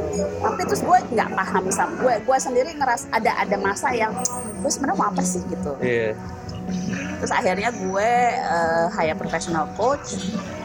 Itu kayak se- gue lupa sesi keberapa ya sesi keempat sesi kelima itu. Oh, akhirnya gue dapet insightnya gini kalau gue mau memikirkan apakah gue berdampak atau enggak dan seberapa besar gue berdampak kayaknya gue mesti parkir deh gue nggak bisa melakukannya sambil gue melakukan hal-hal yang lain juga right. Eh, si coach gue nanya eh, jadi itu kan prosesnya lama jadi mulai dari kayak cleaning up apakah gue marah apakah Hmm. gue stres Iya. itu itu prosesnya lama gitu kan bisa jadi satu alasan tapi dia nggak cukup kuat. Karena apa? Sebelum sebelumnya juga beban pekerjaannya banyak gue stres. Terus kenapa harus sekarang? Kenapa nggak Iya, kemarin kan? Jadi buat gue itu alasannya nggak valid gitu. Iya. terus eh, banyak lah. Banyak banyak proses lah gitu. Hmm. sampai kemudian itu akhirnya gue dapet insight nggak bisa. Gue tuh emang kalau gue mau mikirin diri gue gue harus gue harus parkir. Gue ternyata nggak bisa nih sambil mobil jalan sambil mikirin gue sambil mikirin orang-orang lain sambil mikirin partner. Gue nggak bisa ternyata. Gue harus parkir. Mhm. Itu akhirnya gue beraniin diri untuk kemudian gue minta izin gitu kan Hmm. untuk resign wah itu juga eh, lama tuh untuk sampai kemudian CEO-nya Yeah. ngizinin gitu ya Hmm. sampai gue ditanya berkali-kali you sure, sure gitu kan karena enak aku tuh senengnya di rare tuh Kita dikasih ruang bertumbuh. Karena kan dia dia percaya eh, dia, dia organisasi pembelajar kan gitu. Jadi kalau misalnya lo ternyata lelah di eh, eh, lo lo lelah di satu eh, apa project terus lo pengen mengembangkan diri di, di hal yang lain kalau ruangnya ada budgetnya ada yuk mari diskusi gitu. Itu Iya. possible to do gitu. Se- sedemikian fluidnya gitu Right. ya. Eh, tapi karena pada saat itu gue nggak tahu gue mau apa Hmm. Gue even nggak bisa? Kamu tuh pengen apa sih? Gue nggak bisa ngomong. Gue pengen apa? Ya nggak tahu. Gue pengen parkir aja. Iya. Gitu. akhirnya jadi waktu itu tawarannya kan adalah eh, sabbatical leave. Iya, sabbatical leave tiga bulan. Iya, Nah, iya. tapi terus kemudian gue pikir wah itu eh, sebuah apa ya privilege gitu Oh. ya nggak mungkin nggak semua orang dapat privilege kayak gitu. Satu Iya. sisi gue ngerasa aduh kok itu privilege banget gitu ya Hmm. tapi di satu sisi gue ngerasa kalau gue mau mikirin gue gue nggak boleh ada kali-kali nih Hmm. karena kalau masih masih ada Hmm. walaupun nggak digaji ya tapi masih Iya. ada tali-tali masih itu Iya. gue tetap secara psikologis gue masih ngerasa kayak ada Hmm. ikatan karena emotional attachment gue tinggi kan sama Iya. lembaga ini gitu Hmm. akhirnya enggak akhirnya gue bilang enggak saya yakin gitu kalau saya perlu berhenti kamu mau ngapain nggak tahu sih nggak punya rencana cuma berhenti aja Iya, iya. iya. Pada waktu itu masalah bener-bener, oh, gue pengen berhenti aja. Kayak I just want to lay low and think about it first. Baru jadi ja- jadi akhirnya gue jernih tuh Hmm. jadi gue jernih jadi itu coach gue tuh hebat banget emang jadi dia challenge challenge terus jadi waktu gue bilang gue capek gue stres terus si coach gue nanya gini selama kamu kerja 12 tahun Heeh. emang eh, ada ada stres yang lebih besar nggak ya ada sih? Terus kenapa kamu nggak berhenti waktu itu? Ya juga ya gitu gue bilang gitu ya. Ya juga ya berarti bukan stres alasannya gue bilang gitu. Iya, iya. banyak lah di check and challenge gitu kan Hmm. check and challenge. Gue sebel gini gini gini. Terus tanya terus orang itu masih ada masih. Terus kamu sebel. Ya tapi gue seneng sih sekerja sama orang itu karena dia ngasih perspektif. Iya. ini yang gue nggak tahu gue jadi tahu gitu Iya, kan. right. terus, terus itu alasan lo berhenti? Ya enggak sih. Jadi benar-benar cleaning up myself sebenarnya untuk gue gue maunya apa sih sebenarnya gitu. Tapi udah akhirnya gue dapet insight ya emang gue mesti stop untuk gue mikirin. Terus gue ditanya oke ketika lo udah berhenti Hmm. Apa yang lo mau lakukan terus gue lah. terus gue bilang gini aku nggak pengen ngapa-ngapain. Terus coach gue bilang gini define nggak ngapa-ngapain. Iya. apa ya nggak ngapa-ngapain itu ya? Iya. terus masa lu nggak ngapa-ngapain? Akhirnya gue oh enggak gue tuh pengen baca buku gue bilang gitu. Karena somehow gue nggak punya space untuk baca buku. Iya. selama gue kerja itu ya. Jadi gue punya banyak buku jadi gue punya kalau lihat buku gue beli beli gitu atau gue download gitu ya. Gue nggak punya waktu buat baca Literally no time sih untuk even kalau gini even kalau gue baca ya. Bukan salah setengah gue nggak tahu yang gue baca tuh apaan kepala gue nggak Iya. kepala gue isinya nggak di situ gitu Iya. I get it. jadi udah lah gitu ngomong, ah gue pengen baca which is itu nanti nggak ada story gitu karena Iya. ternyata uh, menuntaskan bacaan itu nggak ada story lah Iya. Terus, "Ya udah gue pengen baca mau apa lagi enggak aku mau lele ya sombong banget Iya. mau lele banget gitu ya Why don't you just say I want to retire and just drive to the sunset gitu? Ya? di kepala gue adalah gini gue mau punya waktu untuk mikirin gue mau apa Ya. dan bagaimana gue bisa berdampak Huh? lebih luas Huh? dan apakah my belief about my life pathway itu still valid Iya gitu. iya. And that doesn't work if you just read a book and lay-lay, right? itu satu dan kalau gue sambil menjalankan kendaraan itu gue juga nggak bisa mikir gitu. jadi gue Hmm. perlu space gue perlu space punya waktu ruang untuk mikirin itu It's hard, you know. People don't understand well. It's hard at your age. Doesn't mean that you're old. Like bilang aja bilang aja yeah, even at my age it's hard gitu kan.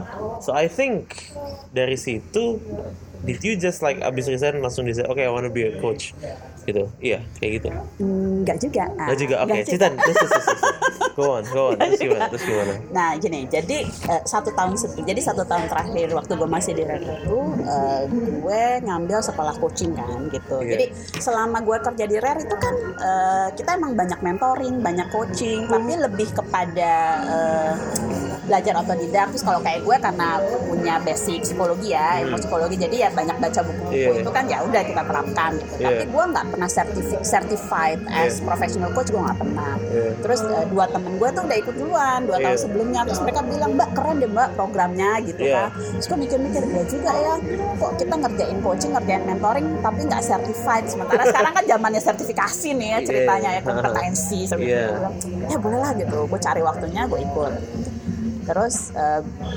ketika ketika sekolah coaching itu kemudian dapat exposure untuk ngalamin coachingnya juga terus gue makin yang kayak yang wah seru ya gitu. Eh, ketemu banyak orang ini kapan nih berarti itu gue mulai sekolahnya Januari 2017 setahun dong ini.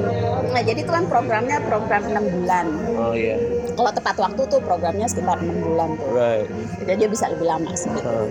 Eh, terus gue mulai yang kayak yang oh oke ini kayak gini nih. Oh coaching tuh kayak gini. Terus gue dapet gue dapet happiness dari bekerja langsung sama coaching eh, ketika coachingnya dapat insight Hmm. bisa nemuin uh, their own solution bisa nemuin their own their own action plan apalagi kalau misalnya ada sesi lanjutannya terus mereka bilang wah aku belajar ini nih aku bisa lakuin terus ini aku Yeah. berhasil gitu ya itu kayak kayak my own happiness gitu ya itu kayak Yeah. kayak gue kayak rasanya ah itu tuh gue happy banget lah gitu aha. udah gitu terus eh, nah men- nah ketika dalam proses kemudian gue mikir gue nggak mau ngapa-ngapain ini Huh. Eh, satu hal yang gue tahu sih gue pengen lebih eh, in depth lagi belajar soal coachingnya Mhm. gitu dan lagi-lagi kalau gue sambil kerja itu nggak bisa gue lakukan karena agak ti- agak time consuming kan sebenarnya sekolah Right, itu kan gitu. right. jadi kayak gue jalanin eh, 9 bulan terakhir di waktu senggang gue gue coaching Iya. itu gue emang secara fisik secara emosi happy secara Bisa, fisik bisa. capek Iya, iya, iya. Tapi that's the kind of satisfaction yang orang lain nggak bisa ngerasain selain lo doang gitu loh. Iya kan? I mean speaking as an entrepreneur yang kayak jalan ke mana-mana mau naik motor hujan-hujanan tapi pulang-pulang nyampe pas sampai tidur oh my god that was really fun. Gitu pegel-pegel that was really fun. Itu let's do it kayak again tomorrow. it- benar itu kayak yang ah I have a great thing gitu kan. Iya. Ah, ya kayak gitu kan. Iya, Iya, iya, iya. iya, persis Yeah. kayak gitu gitu. Not a lot of people experience that gitu. Hmm, hmm. Iya kan? Terus, terus gimana mbak? Iya terus udah lah gitu udah. Jadi ketika ditanya sama sama CEO-nya ditanya kamu mau pindah ke sini ya? Kamu dihajar sama ini? Enggak buat saya tuh organisasi konservasi buat gue yang sekarang gue kagumi ya emang Iya. cuman rare nih sementara ini gue bilang Iya. gitu ya iya Eh, dan gue nggak punya plan apa pun gitu. Ya Iya. satu-satunya yang gue tahu adalah gue pengen punya waktu untuk diri gue sendiri dan gue memperdalam uh, coaching gue Iya. gitu ya. Walaupun gue nggak tahu juga plannya apa. Iya. Gue nggak tahu juga tuh tapi udah memperdalam tuh apa. tapi udah mulai membentuk di otak kalau kayak Iya, gue pengen seru nih iya, kalau coaching. iya, Iya kan? bener. Itu mulai kayak yang, eh ternyata ada ruang yang bikin gue eh, kayak energize gitu Ah. loh, kayak ada hal baru Hmm. yang gue kayak terchallenge juga sebenarnya. Iya. Karena kan kalau misalnya gue coaching, kan coaching ketemu banyak orang berbeda ya Iya. gitu. Eh, jadi kemudian kan setelah pulang coaching itu kan gue mesti baca lagi, mesti tanya-tanya Iya. teman-teman gue yang udah lebih tinggi eh, jam terbangnya Iya. gitu kan diskusi terus Iya. even si komunitas si coachingnya sendiri kan ada komunitasnya mereka Iya. suka bikin kayak training-training yang cuma dua jam tiga jam gitu Right. itu kayak gue tuh kayak kayak kayak ngisi hal-hal baru gitu yang gue nggak pernah terekspos Iya. gitu sebelumnya atau even gue nggak pernah baca lah misalnya kayak Iya. soal fuka gitu gue baru tahu kayak lima lima bulan terakhir gitu Iya. even gue masih berjuang memahaminya gitu ya Mhm. tapi oh banyak hal baru lah yang gue Iya. dapetin gitu Iya.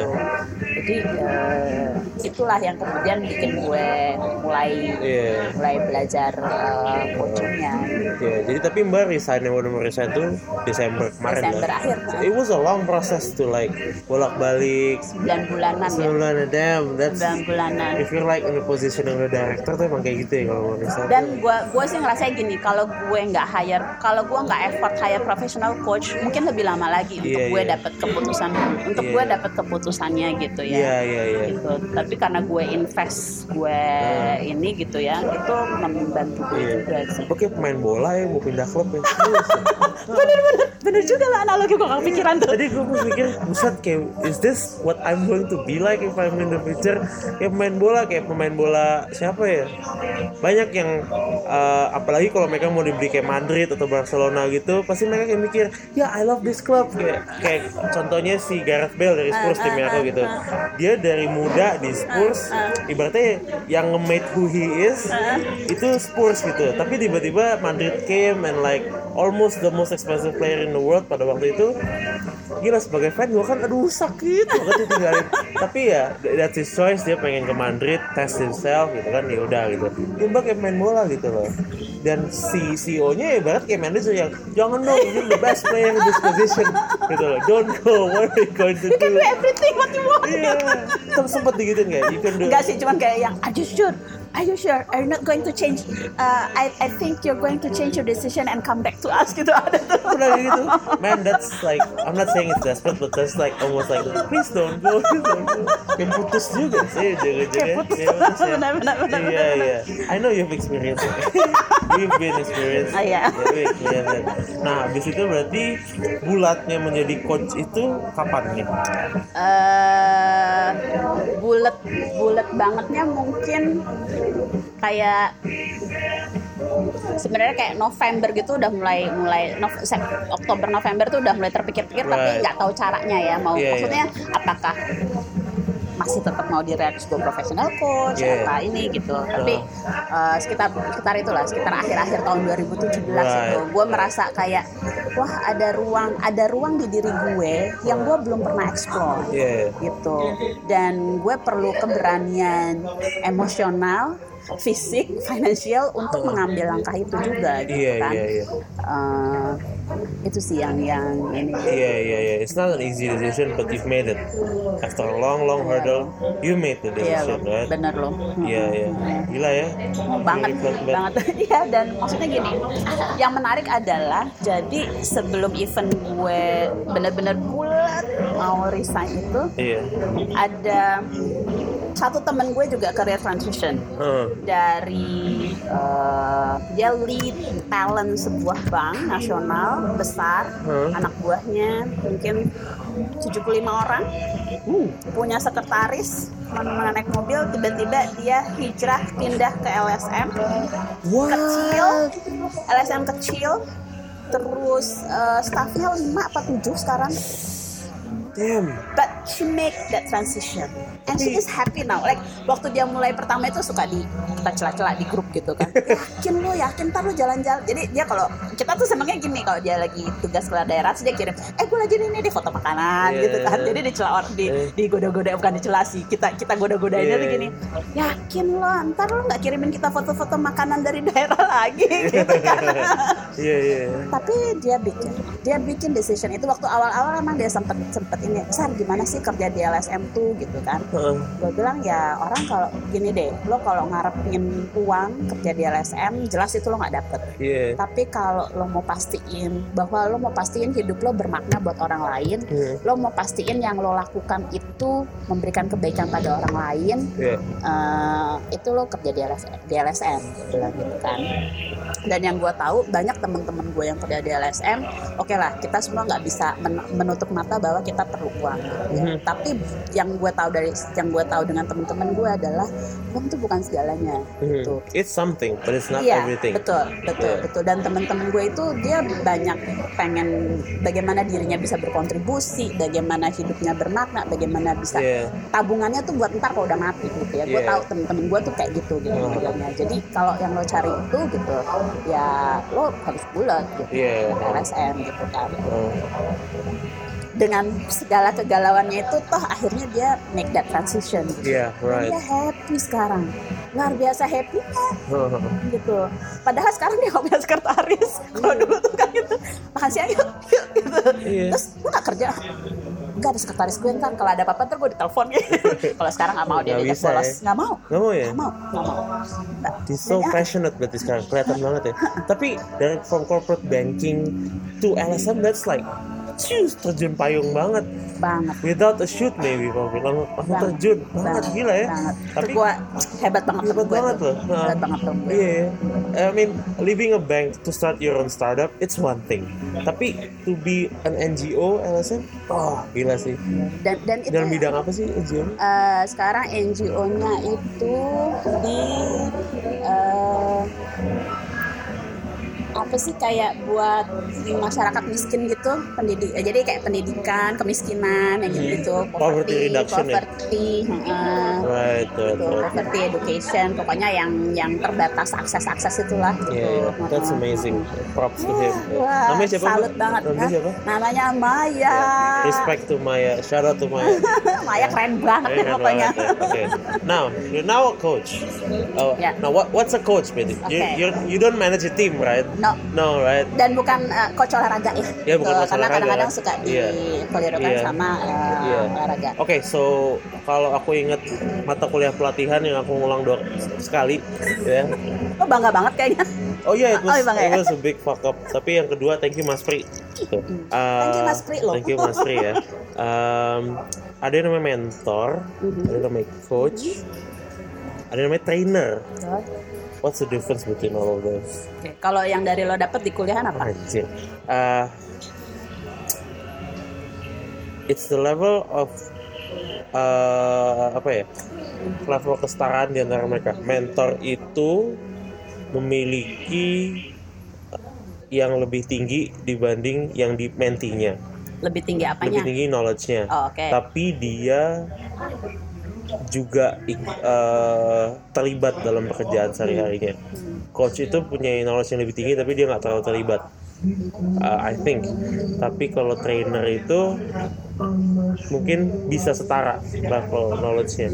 Atau gue lupa mbak. Oke. Jangan please. tersiksa gitu tampangnya Iya.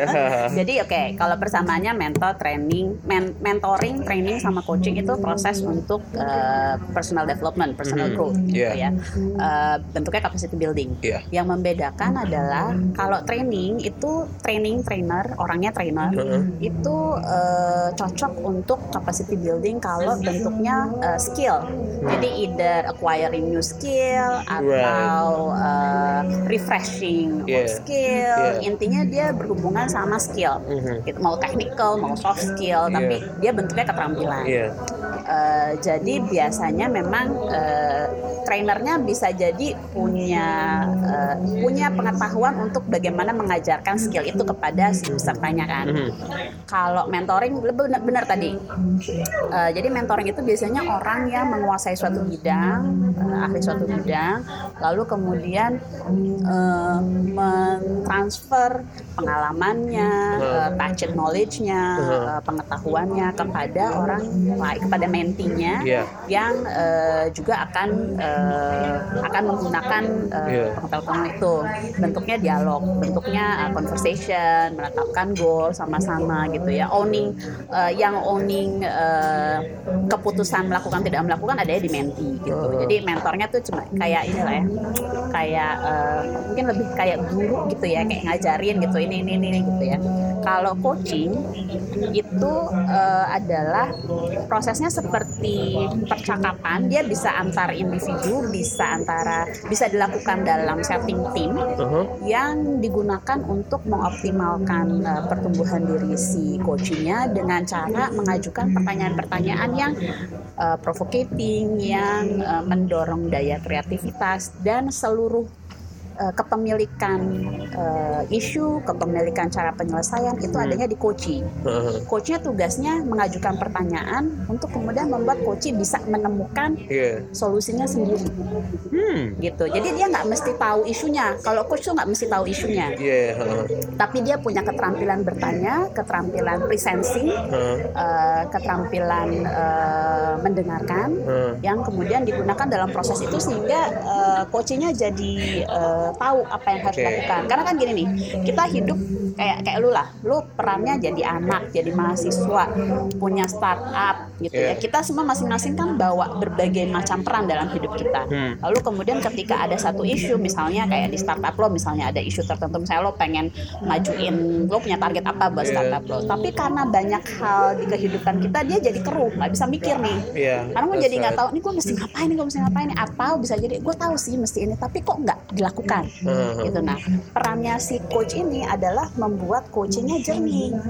Oh, dia kayak menjernihkan pikiran Hmm. oke lo kan mau tujuannya ini yang di luar topik ini nggak berhubungan lo pinggirin dulu. Sekarang Iya. kita ngomongin soal target lo.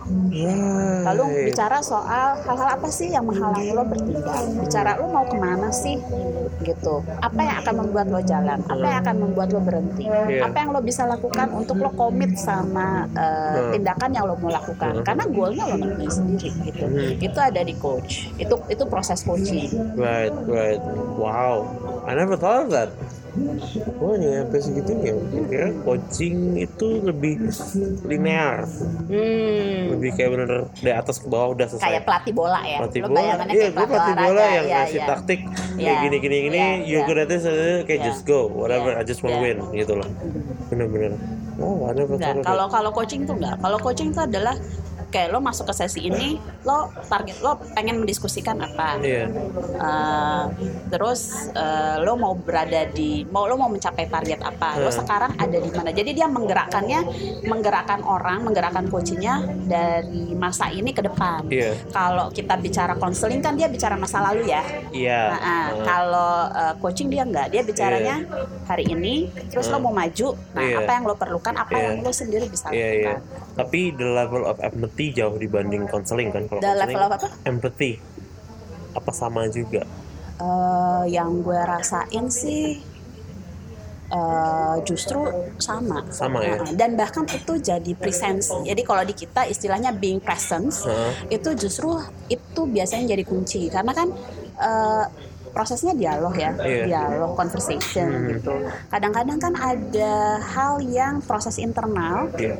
eh, yang tidak disebutkan oleh coachingnya. Iya. Kalau kita kepalanya penuh, nggak merhatiin, nggak being present, Heeh. kita nggak tahu sebenarnya di dalam diri coach itu ada proses internal. Iya, iya. Tapi kalau kita present, kita bisa lihat dari raut muka, bisa even dari misalnya pola pausing Iya. kata atau eh, pola kata yang diulang-ulang gitu ya. Iya. Itu kemudian kita kayak reflect back.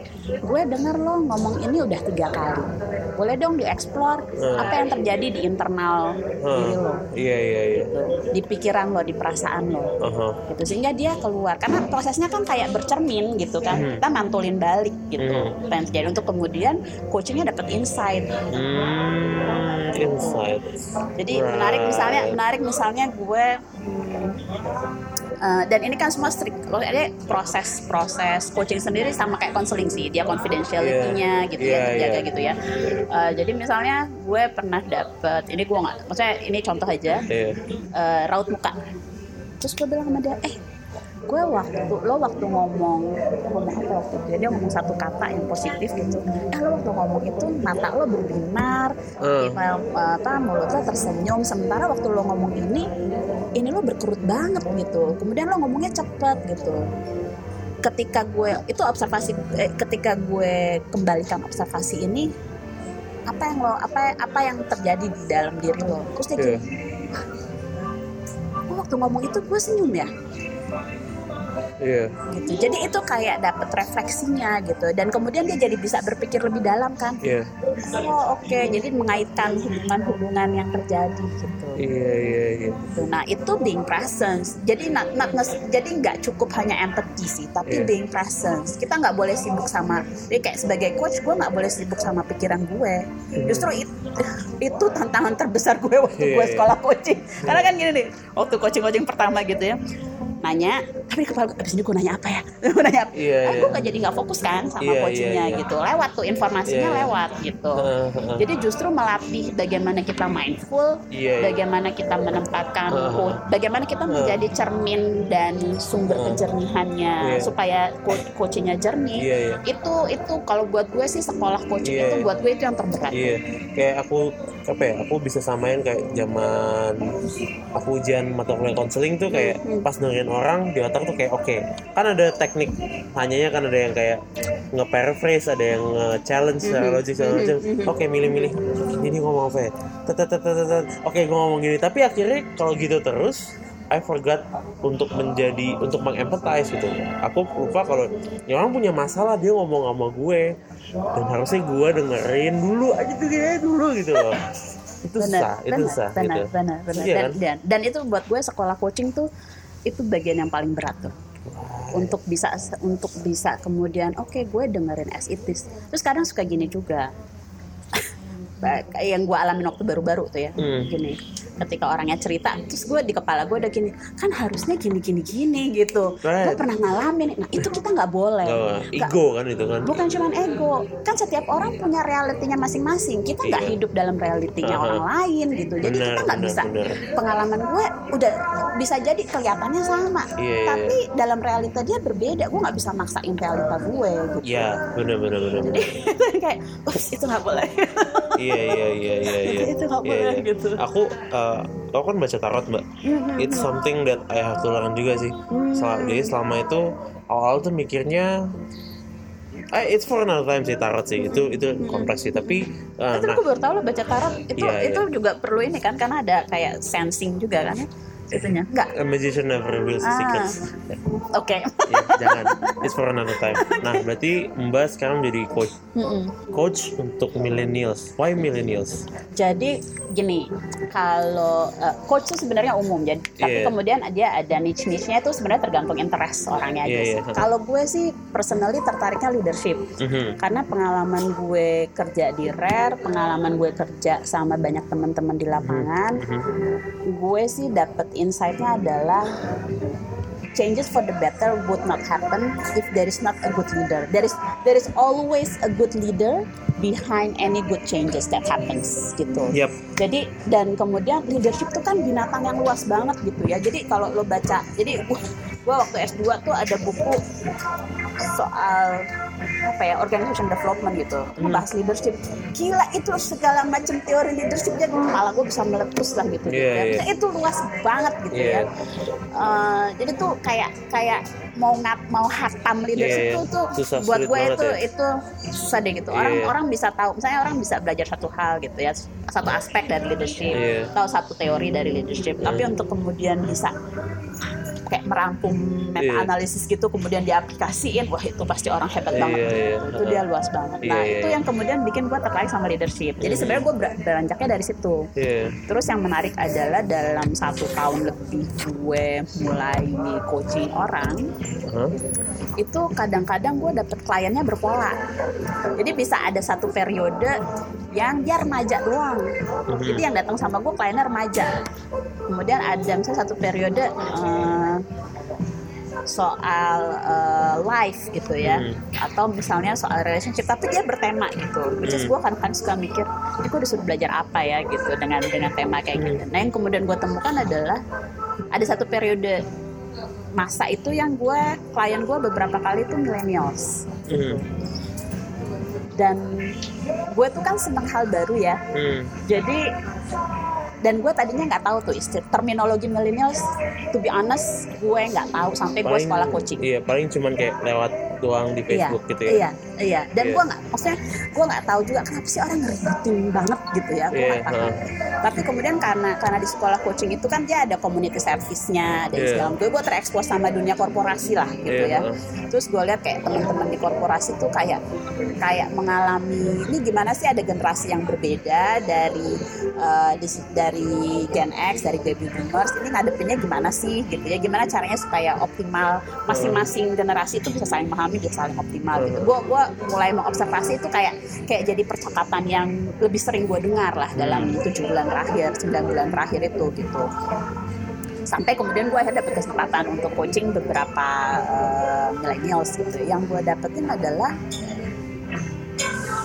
temen-temen ini pengen banget hidupnya bermakna yang gue dapet tuh Hmm. kayak kayak being meaningful Iya. itu the most valued at least dari coach gue ya yang gue dapetin Iya, adalah iya. being eh, eh, eh, eh, being meaningful itu sesuatu yang kayak obses gitu ini gue berdampak Ya. gak sih gue gue gue ini Mhm. gimana sih caranya gitu ya Iya, iya. jadi gue liat dorongan itu even bisa kalau gue ngaca sama diri gue gitu Iya. ya gila gue dulu waktu muda gue ngapain ya ketika Iya, gak pernah iya. tuh gue kepikiran mau ngebangun negara ya gak kepikir gitu ya Iya, iya, berkontribusi gue waktu muda kagak kepikir gue nyelesain kuliah aja udah udah Ah. paling pol lah itu Iya, gitu kan iya.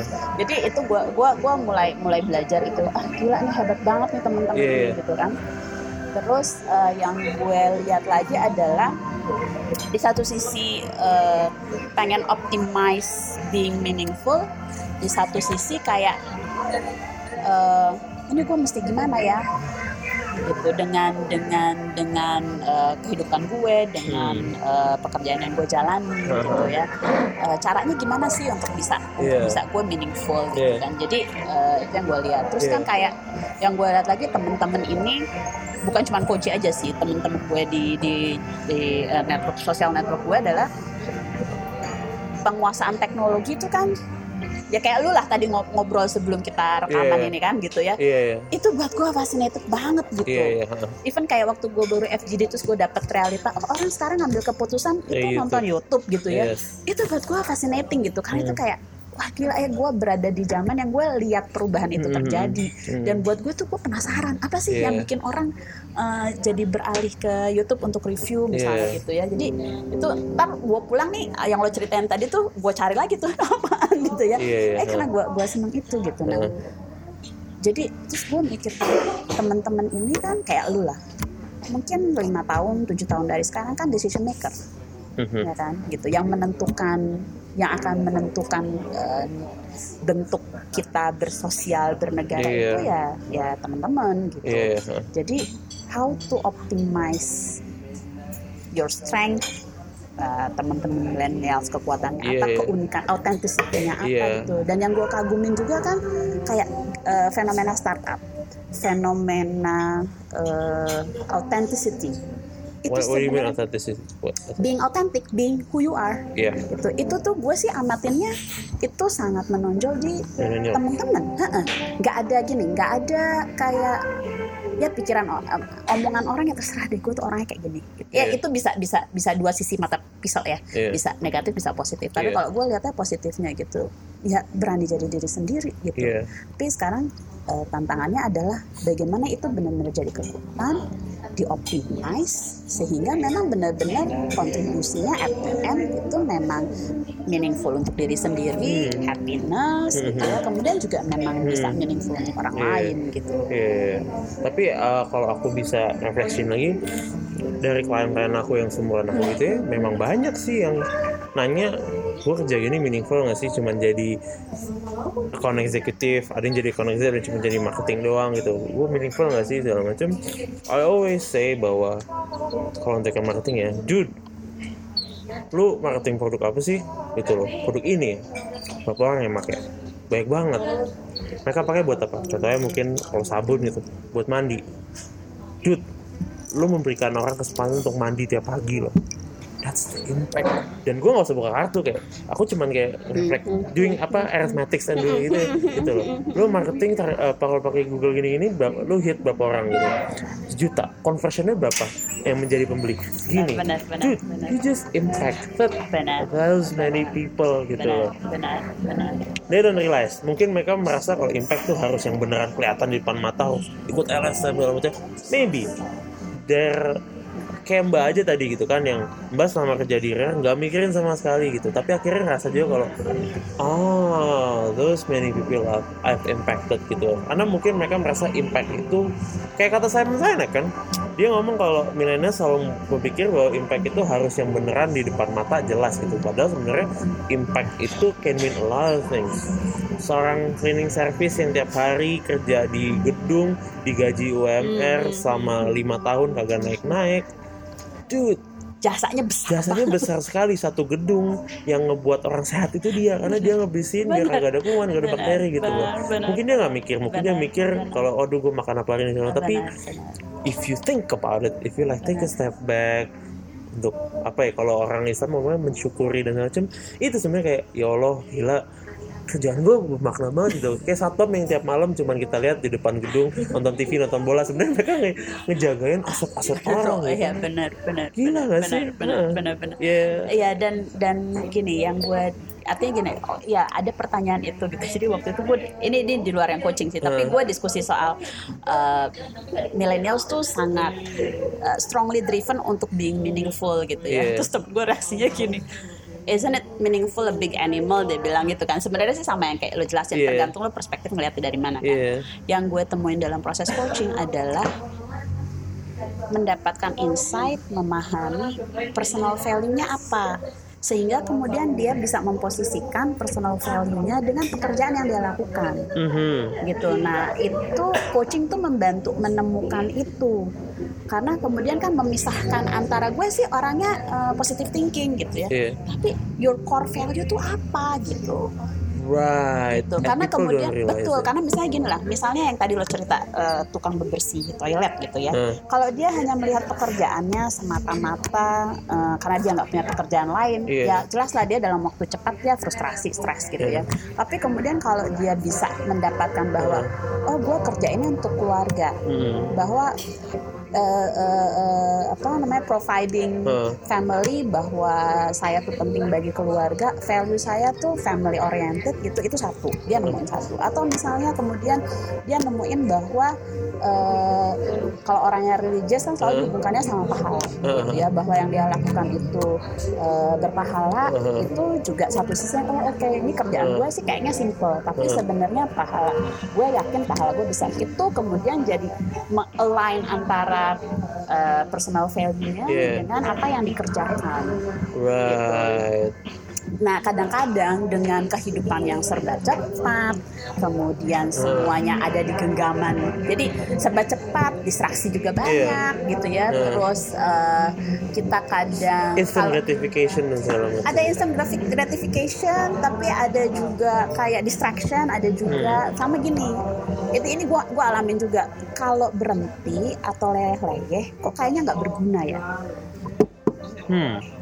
Kok kayaknya gua males ya ini nih gue gue ngomong diri gue ya Iya. gitu jadi ada periode kayak gini kalau gue duduk nonton TV itu kayak buang-buang waktu Mhm. Padahal di satu sisi, kalau kita mau refleksi, kalau kita mau reflective thinking, Aha. kalau kita mau eh, kayak menenangkan, bukan menenangkan diri ya, kayak kayak eh, apa sih istilahnya yang tepat tuh, kayak eh, menenangkan Centering yourself. Ah, ah, Iya, ah, ah, ah. Kan itu memang kita harus mau nggak mau kita harus slowing down lo sambil ngebut gini pembalap kalau ngebut emang kiri kanan apa cuma bias Iya, iya. kalau lo mau lihat ada pohon, lo mau lihat ada penonton, lo kan nggak bisa kecepatan tinggi. Iya.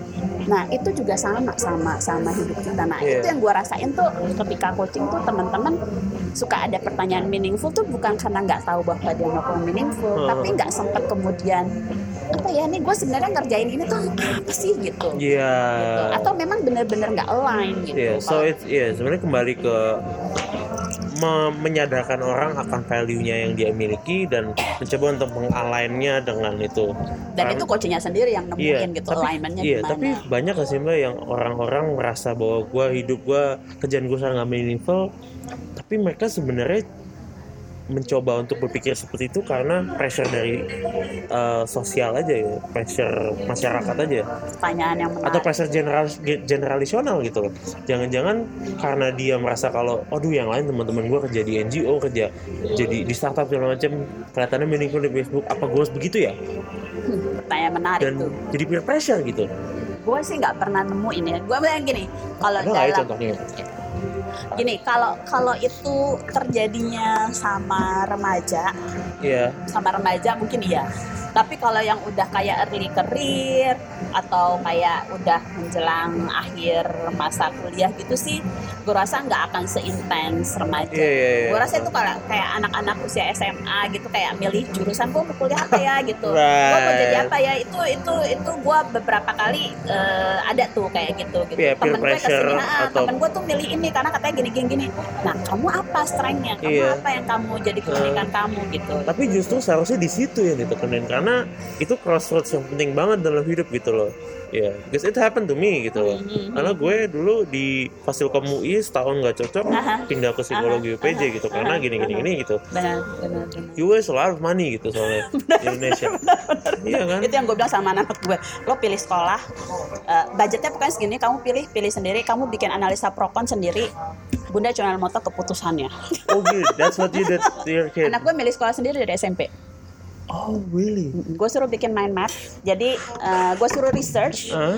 Eh, jadi gini gue kasih tahu kita punya duit berapa Hah? jadi cari sekolah yang range-nya segitu Hah? Terus gue suruh research, yang gue suruh research adalah konsekuensi negatifnya atau hal-hal yang dia nggak senang. Karena gini, secara manusiawi kita kan eh, lebih cepat adaptasi sama hal-hal yang menyenangkan. Tapi Mhm. setiap keputusan selalu ada sisi baik, sisi buruk kan. Iya. Nah, jadi yang perlu dipertanyakan adalah Hmm. Bagian terburuk apa yang masih lo bisa tolerir.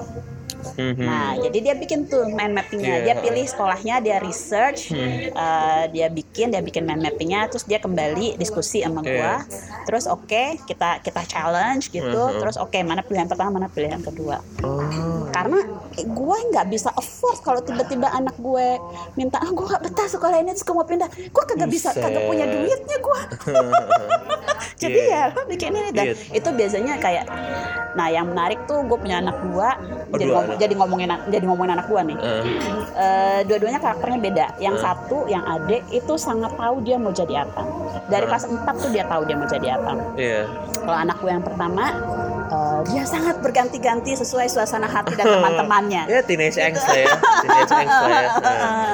Tapi yang gue temukan adalah ini baru-baru aja minggu lalu gue baru dengar dia punya solid plan, solid vision gitu Mhm. dan dia tahu dia mau ngapain. Itu buat Iya. gue kayak wah kayak eureka gitu. Daripada capek ya. Iya. dan dan maksud gue dengan kayak gitu tuh kayak pilihan sekolah ada opsinya dan Iya. kan kepu- kayak lo cerita lah keputusan kita sekarang itu kan menentukan kita nanti kan? Iya iya. gitu. Jadi eh, termasuk kayak pilihan jurusan dan sayangnya sama kayak gue sih Eh. Eh, di zaman gue kan nggak ada tuh sekolah yang beragam nggak ada terus kayak orang yang bisa ngebantu untuk ngambil ngambil keputusan kan nggak ada Iya. juga gitu ya Iya. kayak zaman gue pokoknya orang tua gue taunya lo kuliah Iya. lo nilai lo bagus Iya. gitu kan ya udah gitu Iya, iya. makanya gue bisa nyasar sekolah Paling- ke manajemen ekonomi gitu nyasar Iya. banget kan Iya, ke sana iya. Ah. kerjanya di lingkungan gitu Iya, kan ah, gitu Wow, tapi yang aku salut sama Mbak adalah tadi Mbak ngomong bahwa Mbak ngasih tau budgetnya. iya dong Tapi untuk orang tua lain kayak itu tabu banget. Gue nggak tahu ya ya Ah. maksudnya tiap tiap tiap, parents tiap orang tua Oh iya punya benar, value tiap parents beda. tiap Tapi punya gaya yang aku masing-masing lihat sih uh, parents itu lebih kayak ke udah kamu gak usah mikirin papa ngeluarin uang berapa. Yang penting kamu Oh, belajar gitu. enggak Tapi kalau if, uh, kalau aku pikirin sih if, if I if you think about it um, kalau anak mikirin anak orang tua yang ngeluarin duit berapa seharusnya lebih menyadari sih kalau damn gue ke sekolah mahal banget anjir terus gue nilai gue kayak gini masa gue nggak nyadar sih. Tapi orang tua juga malah makanya kamu kerja yang bener. Ya lu nggak ngasih tau dari awal sih gimana sih? Karena baik teman-teman aku yang kayak gitu yang eh, aku juga nilai kurang bagus pasti tapi ada yang masa kayak gila sekolah di sini mahal nyet gini gini gini. Kok gue kayak gini? Gitu. Pas lagi belajar eh, karena kita kan bego-bego semua gitu ya. Lagi belajar terus kayak refleksi kayak curhat. "Duh, kita bego amat ya tahu gak sih sekolah di situ mahal aja iya nyet kita kayak gini amat ya parah ya. Sedih gak sih lu? Kayak kita termasuk neraka deh gitu kalau gue sih sebenarnya basic gue sih logis aja iya karena gini gue lihat gue lihat gini kalau di zaman gue pindah-pindah sekolah itu nggak mahal apalagi kan emang kalau zaman gue ada yang sekolah negeri lo Iya. either sekolah negeri favorit sama sekolah negeri yang busuk kan cuma itu pilihannya Iya, gitu busuk ya banget, Ah, iya. cuma itu pilihannya Iya, kan itu pilihannya. kalau sekarang kan lo mau sekolah yang khusus kayak anak gue kan khusus eh, apa namanya broadcast gitu kan Uh-huh. Eh, SMK dia kemudian eh, ada yang eh, sekolah khusus seni rupa tuh di Cilandak ada tuh terus Iya. ada yang khusus musik eh, Iya. percik gitu sekarang kan lo punya strength apa lo pengen pursue diri lo apa eh pendidikan gua rasa nih zaman sekarang nih variasi Iya. pendidikan tuh terbesar iya, oke. itu yang selama lo punya uangnya lo bikin financial planningnya Iya. gitu ya eh, sebenarnya itu sangat Iya. bisa Kayak terjadi warteg ya sekarang. benar benar benar nah tapi kan gitu kan namanya ya uang kan terbatas ya Iya. jadi lo bagaimana kemudian bikin keputusan sehingga kemudian resiko selalu ada resiko sih ya misalnya Iya. tiba-tiba anak gue tiba-tiba berubah haluan Iya, gitu ya.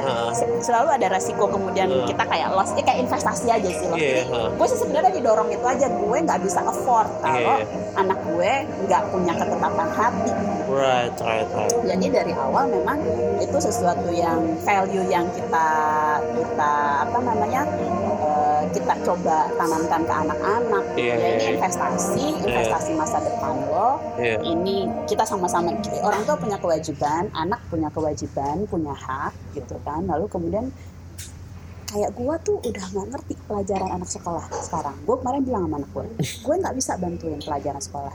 Yang bisa gue sama eh, bapaknya lakukan adalah memberikan skill how to live how to learn Iya. gitu nah kayak bikin keputusan pro dan cons mengambil cons yang paling tolerable itu Iya. kan cuma life skill Iya.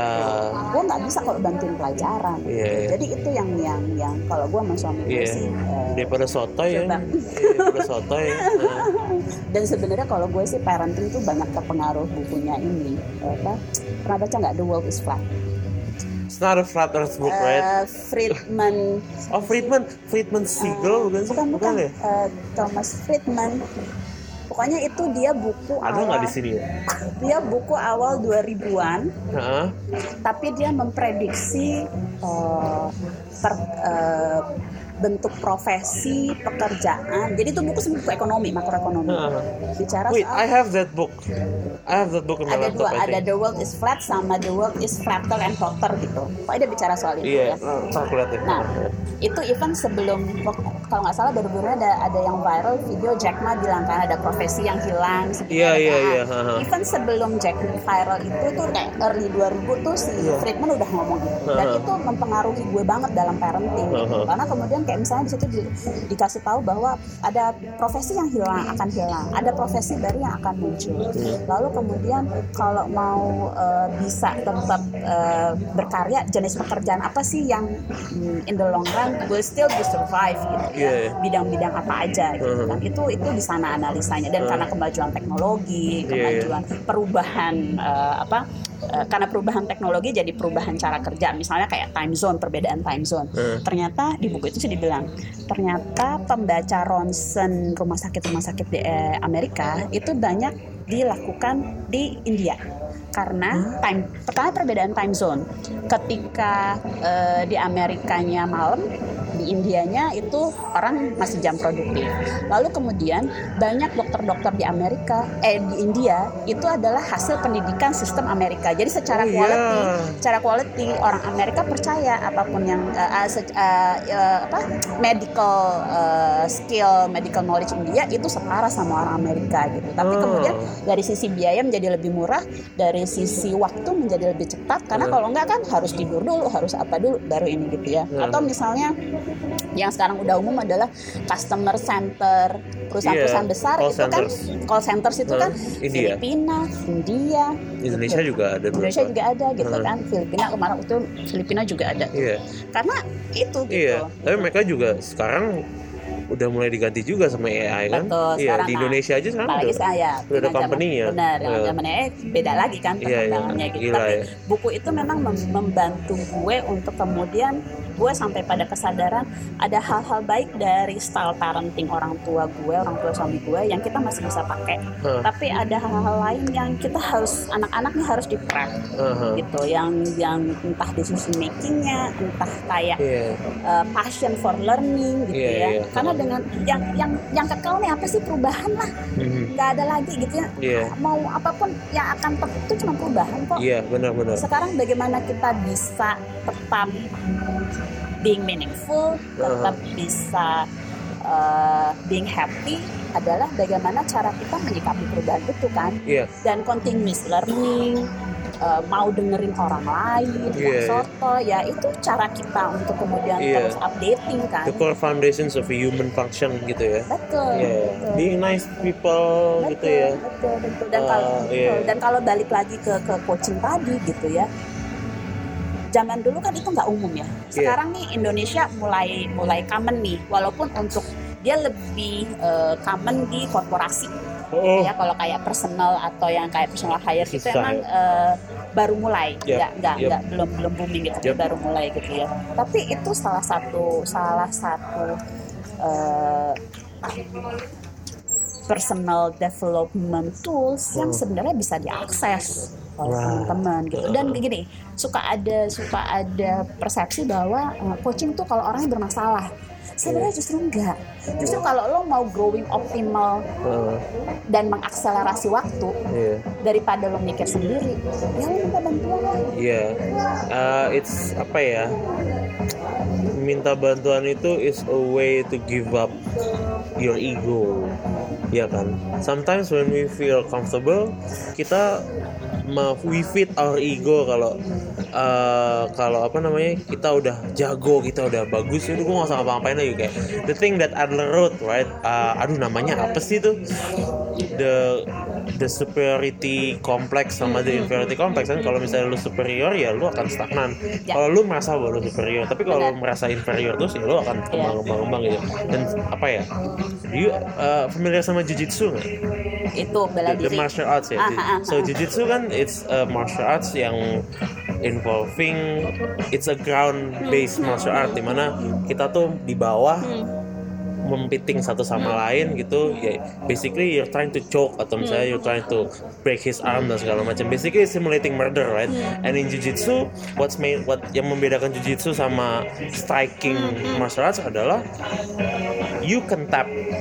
So if you're like on the ground and you're trying to be choke or lo udah di choke gitu it's better just give up because if I, I I'm a white belt right? I just started gitu loh. And the apa orang orang tuh suka bilang nggak if you're if you're a white belt mending lu tap to black belts and blue belts and yellow and purple belts karena lu basically diajarin untuk let your ego go gitu loh kalau Iya, to, to learn jujitsu is that you must identify kalau oh kalau di gini ya to Iya, tap, gitu. iya, I have to say iya. tap tap gitu. It's just letting your ego go gitu. Iya, Beda sama kalau lo uh, belajar karate kan ya you have to respect the sensei segala macam. Tiap hari datang jam segini. Kalau lama blue, oh lo nggak boleh sparring sama, sama yellow belt. Aha. Oh nggak boleh, lo semua putih aja gitu. In jujitsu, it's safer to train with brown belts and black belts Aha, karena they're more safer and mereka lebih jago jadi lebih tahu gitu. Eh, you should tap gitu loh. Gitu. Iya, iya, Iya. itu ya itu kayak mengidentifikasikan diri kita tuh eh, sekarang ada di mana sih gitu. Pada saat Iya. pada saat kapan kita harus let go, pada saat kapan kita harus bertahan gitu Iya, ya. uh, dan apa ya? Yang aku suka sama jujitsu adalah aku di I'm reminded every time I train kalau dude just give up gitu. dan lu juga nggak akan sakit juga gitu karena Ya. it's better daripada lu pas dicok tiba-tiba lu mencoba untuk gitu itu sudah tidur Iya. karena apa darahnya nggak ngalir kan darahnya nggak Iya, ngalir iya, iya. kalau dicok Iya, terus tidur iya, iya, ya iya, that's iya. ya lu nggak tap juga gitu iya. it's better just Jadi kalau nggak go. ditap dia terus aja tuh. Ya terus ya 6 sec 6 to 10 seconds your blood stops flowing. Uh, more than 10 seconds brain activity stops and then you're dead. Wah. Iya. Iya, jujitsu is Iya, iya. simulating murder. Seriously. Tapi it's better to just stop and just let go gitu loh. Iya.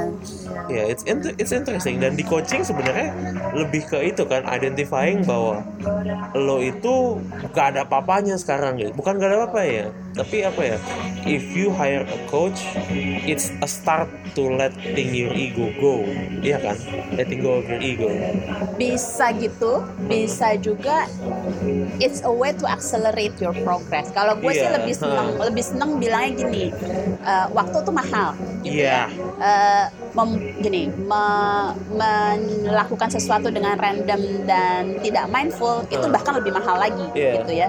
Jadi meng-hire coach itu sebenarnya menjadi lebih accelerated pertumbuhannya. Iya. dan lo sendiri tahu lo sebenarnya apa sih? Jangan-jangan lo cuman itu sih bukan ke- bukan target lo sebe- sebetulnya. Iya, ada yang lebih dalam lagi gitu. Iya, cuman ah. karena karena nggak ada teman buat ngobrolnya nggak Iya. ada nggak ada yang mantulin lo tuh sebenarnya apa sih yang lo Iya, pikirin gitu ya? Iya, iya. lo nggak dapet gitu. Susah kan kalau sendiri soalnya gitu.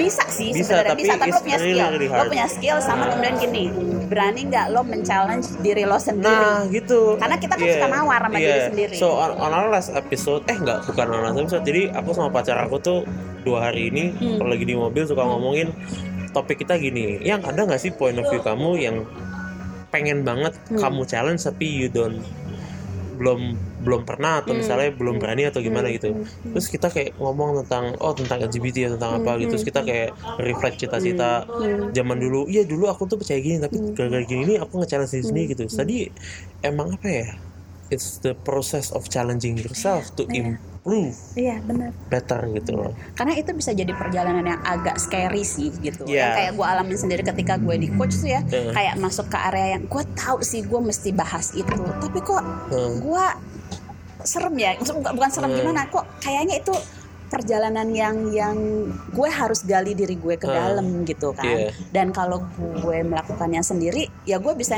ah gue nggak mau bahas gitu kan iya iya kalau coach yang nantang kalau coachnya kan akan minta izin tuh iya Eh, saya mau ngegali hal ini Iya. Eh, kamu perasaannya gimana Hmm.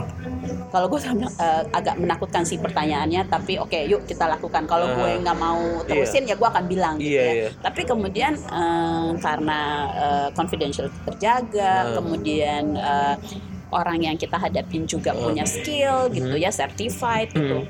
Eh, itu berani itu kayak kayak nantang dia udah kita kita bahas nih kita diskusiin gitu Iya. ya. Si si topik yang menyeramkan ini. At the end sebenarnya nggak serem-serem amat sih Iya, sebenarnya. Iya. Eh, eh, eh. tapi apa sih yang ngebuat kita takut untuk di challenge on a mental level gitu? Apa sih yang kayak buat "Ah, jangan gitu? Apa sih what ya makes truth nggak tahu ya truth about ourselves kali ya itu Iya, ini nggak sih What makes us fear the truth?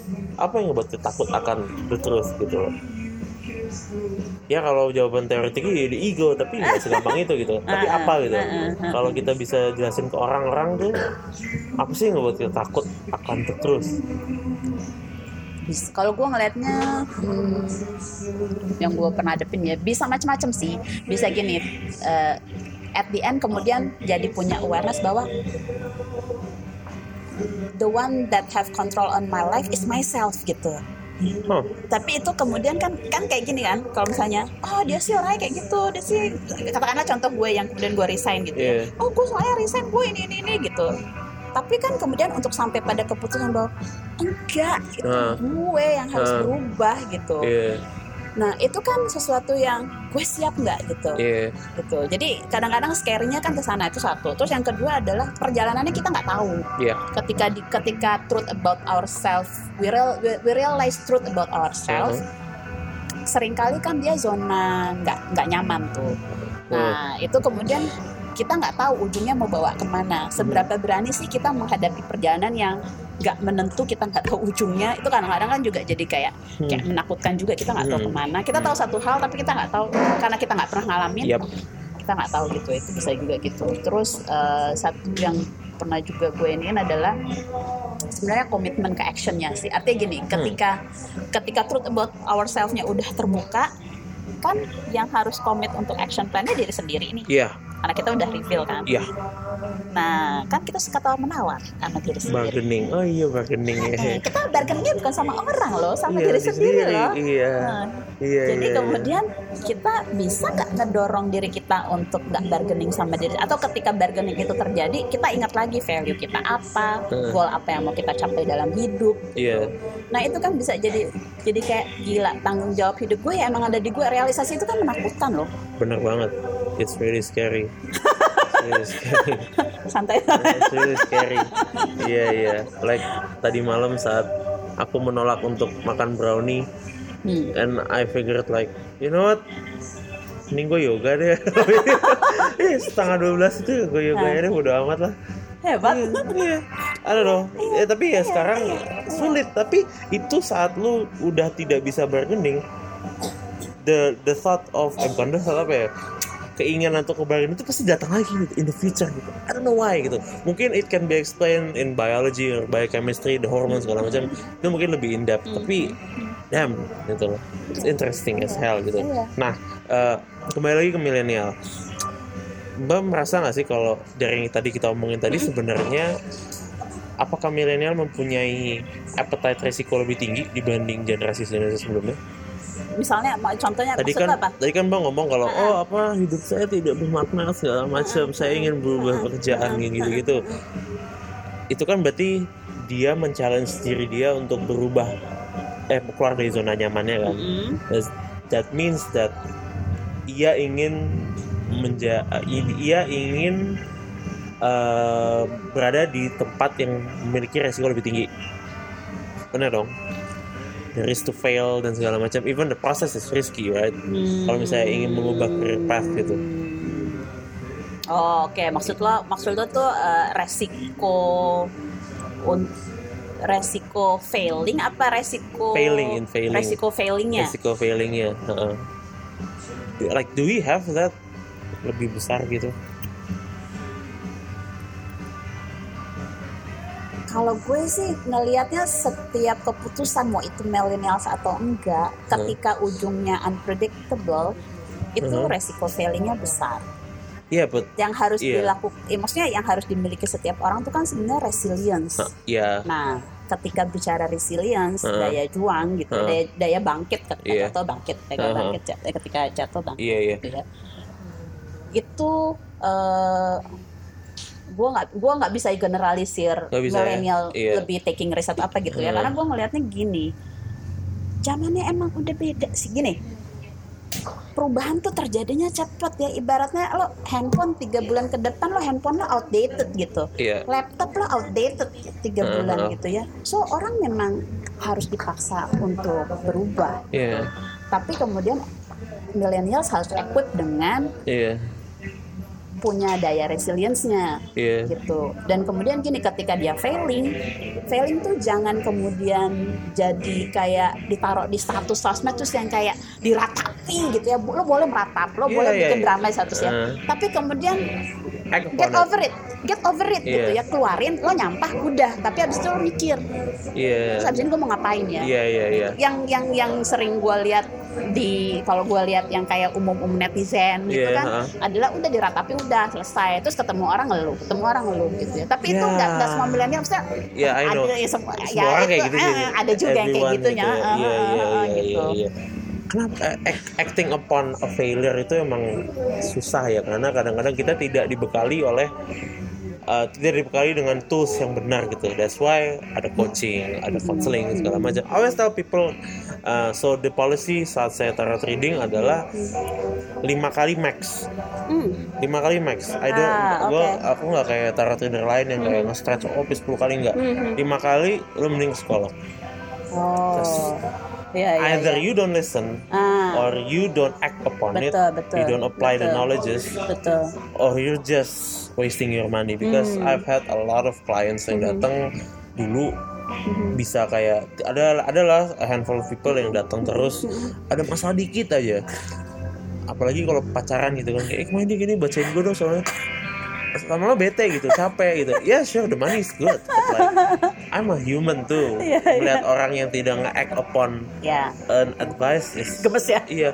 You know you know right? You're a coach gitu. Pernah nggak kayak gitu? Kayak gemes kayak eh karena kalau coaching tuh karena keputusan untuk act upon it datangnya dari coaching Heeh. gitu ya. Kemudian ada ada eh, tahap di mana komitmen terhadap action plan-nya dibangun. Iya. Itu sepenuhnya responsibility eh, coachingnya gitu. Hmm. Yang menarik adalah kalau misalkan dia minimal eh, kalau gue sih minimal tiga sesi gitu ya. Jadi Iya. tiap sesi nanti di review action plan-nya mana yang dijalanin, mana yang Right, enggak gitu ya. right. Terus kemudian reflective thinking. Heeh. Kenapa kenapa bisa berjalan? Kenapa enggak? Jadi even uh, ketika ada kegagalan Hmm.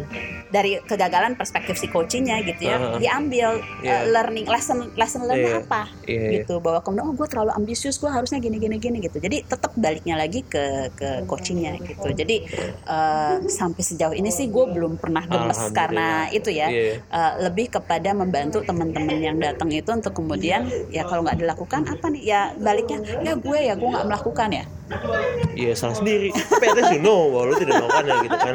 Iya. gue iya. nggak akan bilang salah sendiri sih tapi maksudnya ya itu realisasi lesson dan you have control over your life gitu Iya, benar benar benar benar. Ah, tapi belum pernah dapet yang dokter shopping kan? dokter shopping tuh yang Oh, dokter shopping itu oh ya- nanya-nanya dat- No no no, iya yang datang ke ke kalau dokter shopping ini dokter term kan yang dia sakit sesuatu dia datang ke dokter ini dokter ini dokter ini dokter ini tapi dia cuman menindaklanjuti yang comfortable for him Ah, gitu. belum ada ya? Oh that's good. That's good that's good. Wow. Jadi so how long have you been a coach? Sekarang setahunan lebih lah ya Setahunan lebih ya? Dari latihan bulan, sampai- setahun tiga bulan ya Iya, karena iya. dari masuk klinik nggak bisa kita jadi nggak bisa lulus foundational phase nya hmm, jadi untuk bisa lulus foundational phase itu minimum 40 jam Right. coaching actual coaching gitu Oh, that's cool, that's cool. Terus, eh berarti sekarang mostly clients apa customer sih sebutannya apa coach ya? coaching sih Coaching, sebenarnya ya. cuman gue lebih seneng kayak kata temen-temen habis lebih kayak maksudnya either uh, uh, either paid either pro bono gitu Uh, Ah. buat gue sih lebih kayak kayak apa ya gue jadi teman ngobrol sih sebenarnya Iya. gitu. karena tuh jawabannya ya temen-temen inilah yang punya itu cuma bantuin Bantuin mikir. ma- mantu mantulin mikir bantuin mantulin aja sebenarnya Iya, gitu. iya, iya. Jadi, eh, so bisa di walk through the process nggak sih? Oke, proses eh, tak prosedurnya gitu Prosedurnya, ya. Oke. ha.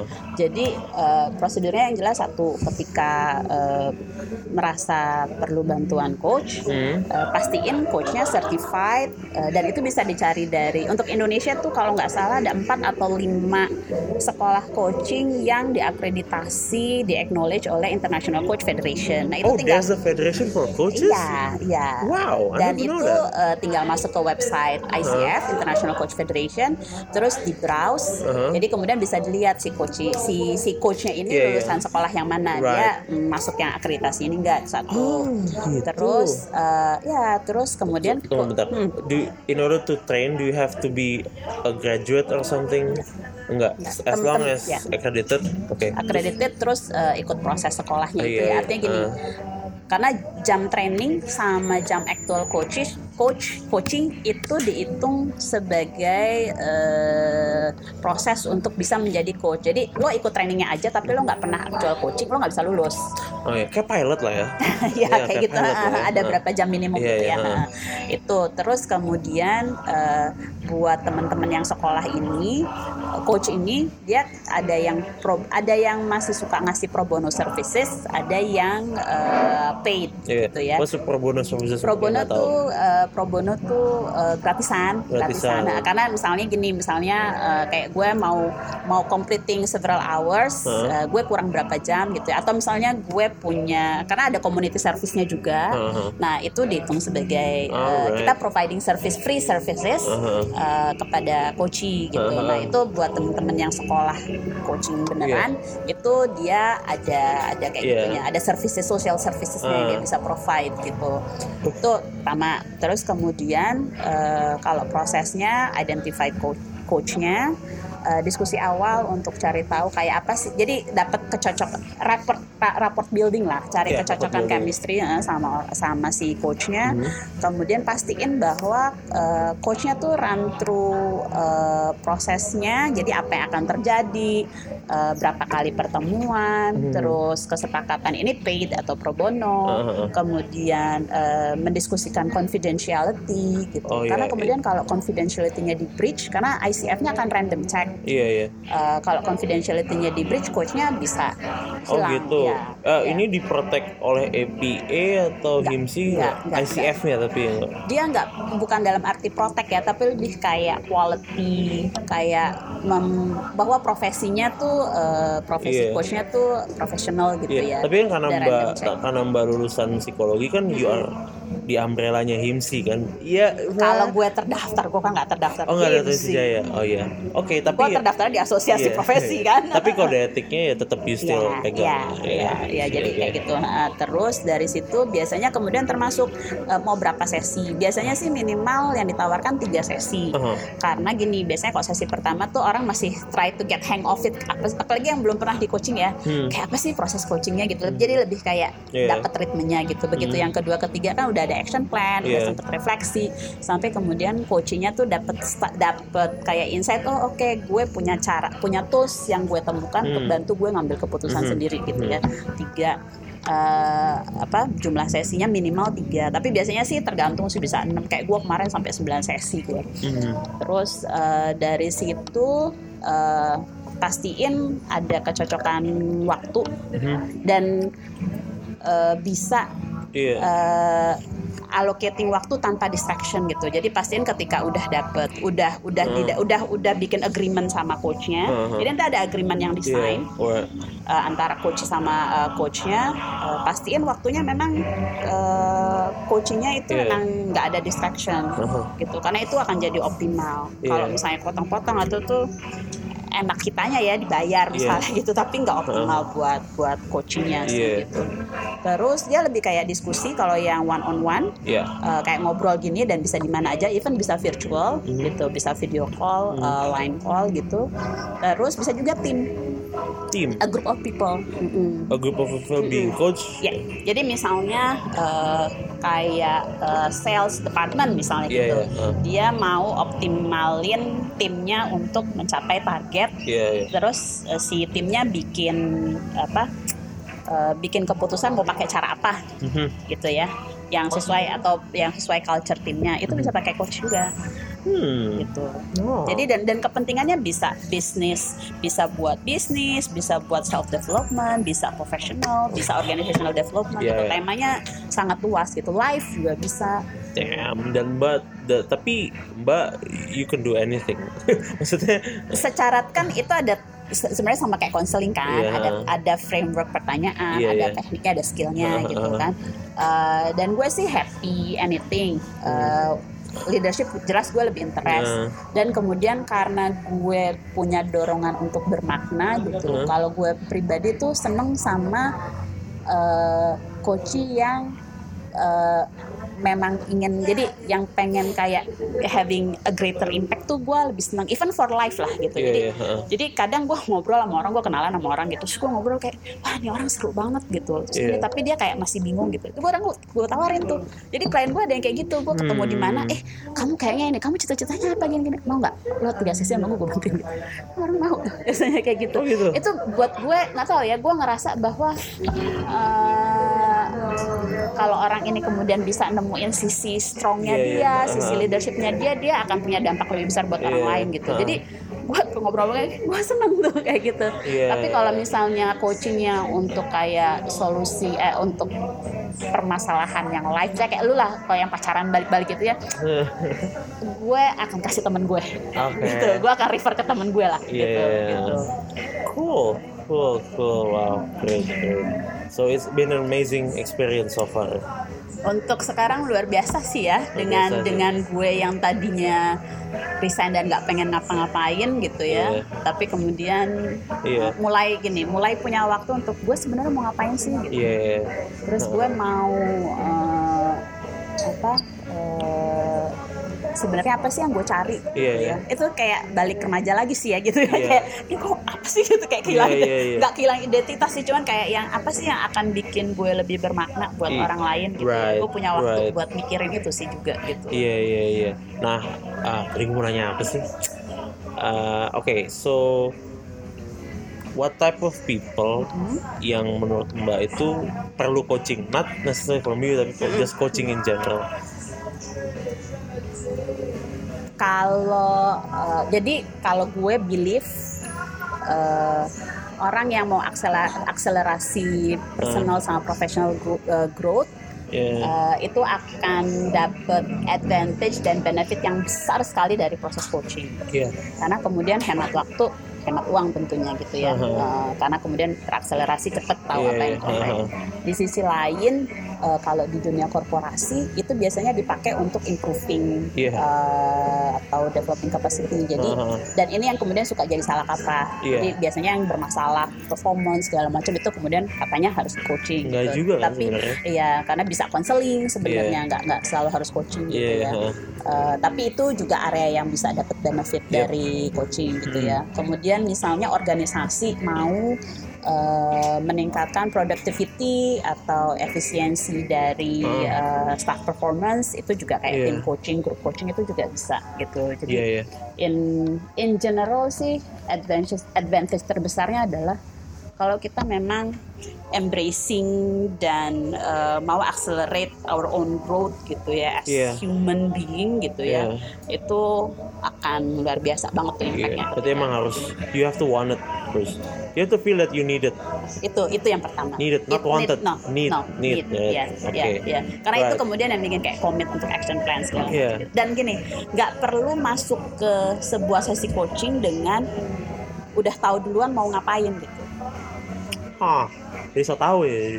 enggak so tahu sih cuman gini kadang orang ragu masuk sesi coaching karena gue mesti tahu gue targetnya apa nggak mesti juga karena Iya. itu kemudian sesi coaching bisa ngebantu juga Iya, iya, iya. gitu untuk Wow. lo punya mekanisme untuk menemukan apa yang lo mau Iya. bisa juga gitu Well, we're out of time. Udah dua jam lebih soalnya. ya seru ya, gila ya, seru ya. mudah-mudahan bisa eh, ini Iya. berguna buat lo juga Berguna banget sih, parah sih. So, Mbak Sari, thank you banget nih. Bisa follow di mana kalau di online di sosial media? You have a website for coaching? gue belum punya website Eh, Twitter gue lagi inaktif Eh, gue sosmed lebih banyak buat hura-hura nggak pernah buat serius Oke. Eh, tapi gue bisa dikontak by email Email ya? Oke, emailnya apa? sarilani.wirawan Uh-huh. at gmail.com Right. Guys, contact her if you want to be helped or do you need to be coached. Now, thank you guys for listening. Uh, I'll see you in a few Ya, minutes. terima kasih banyak Thank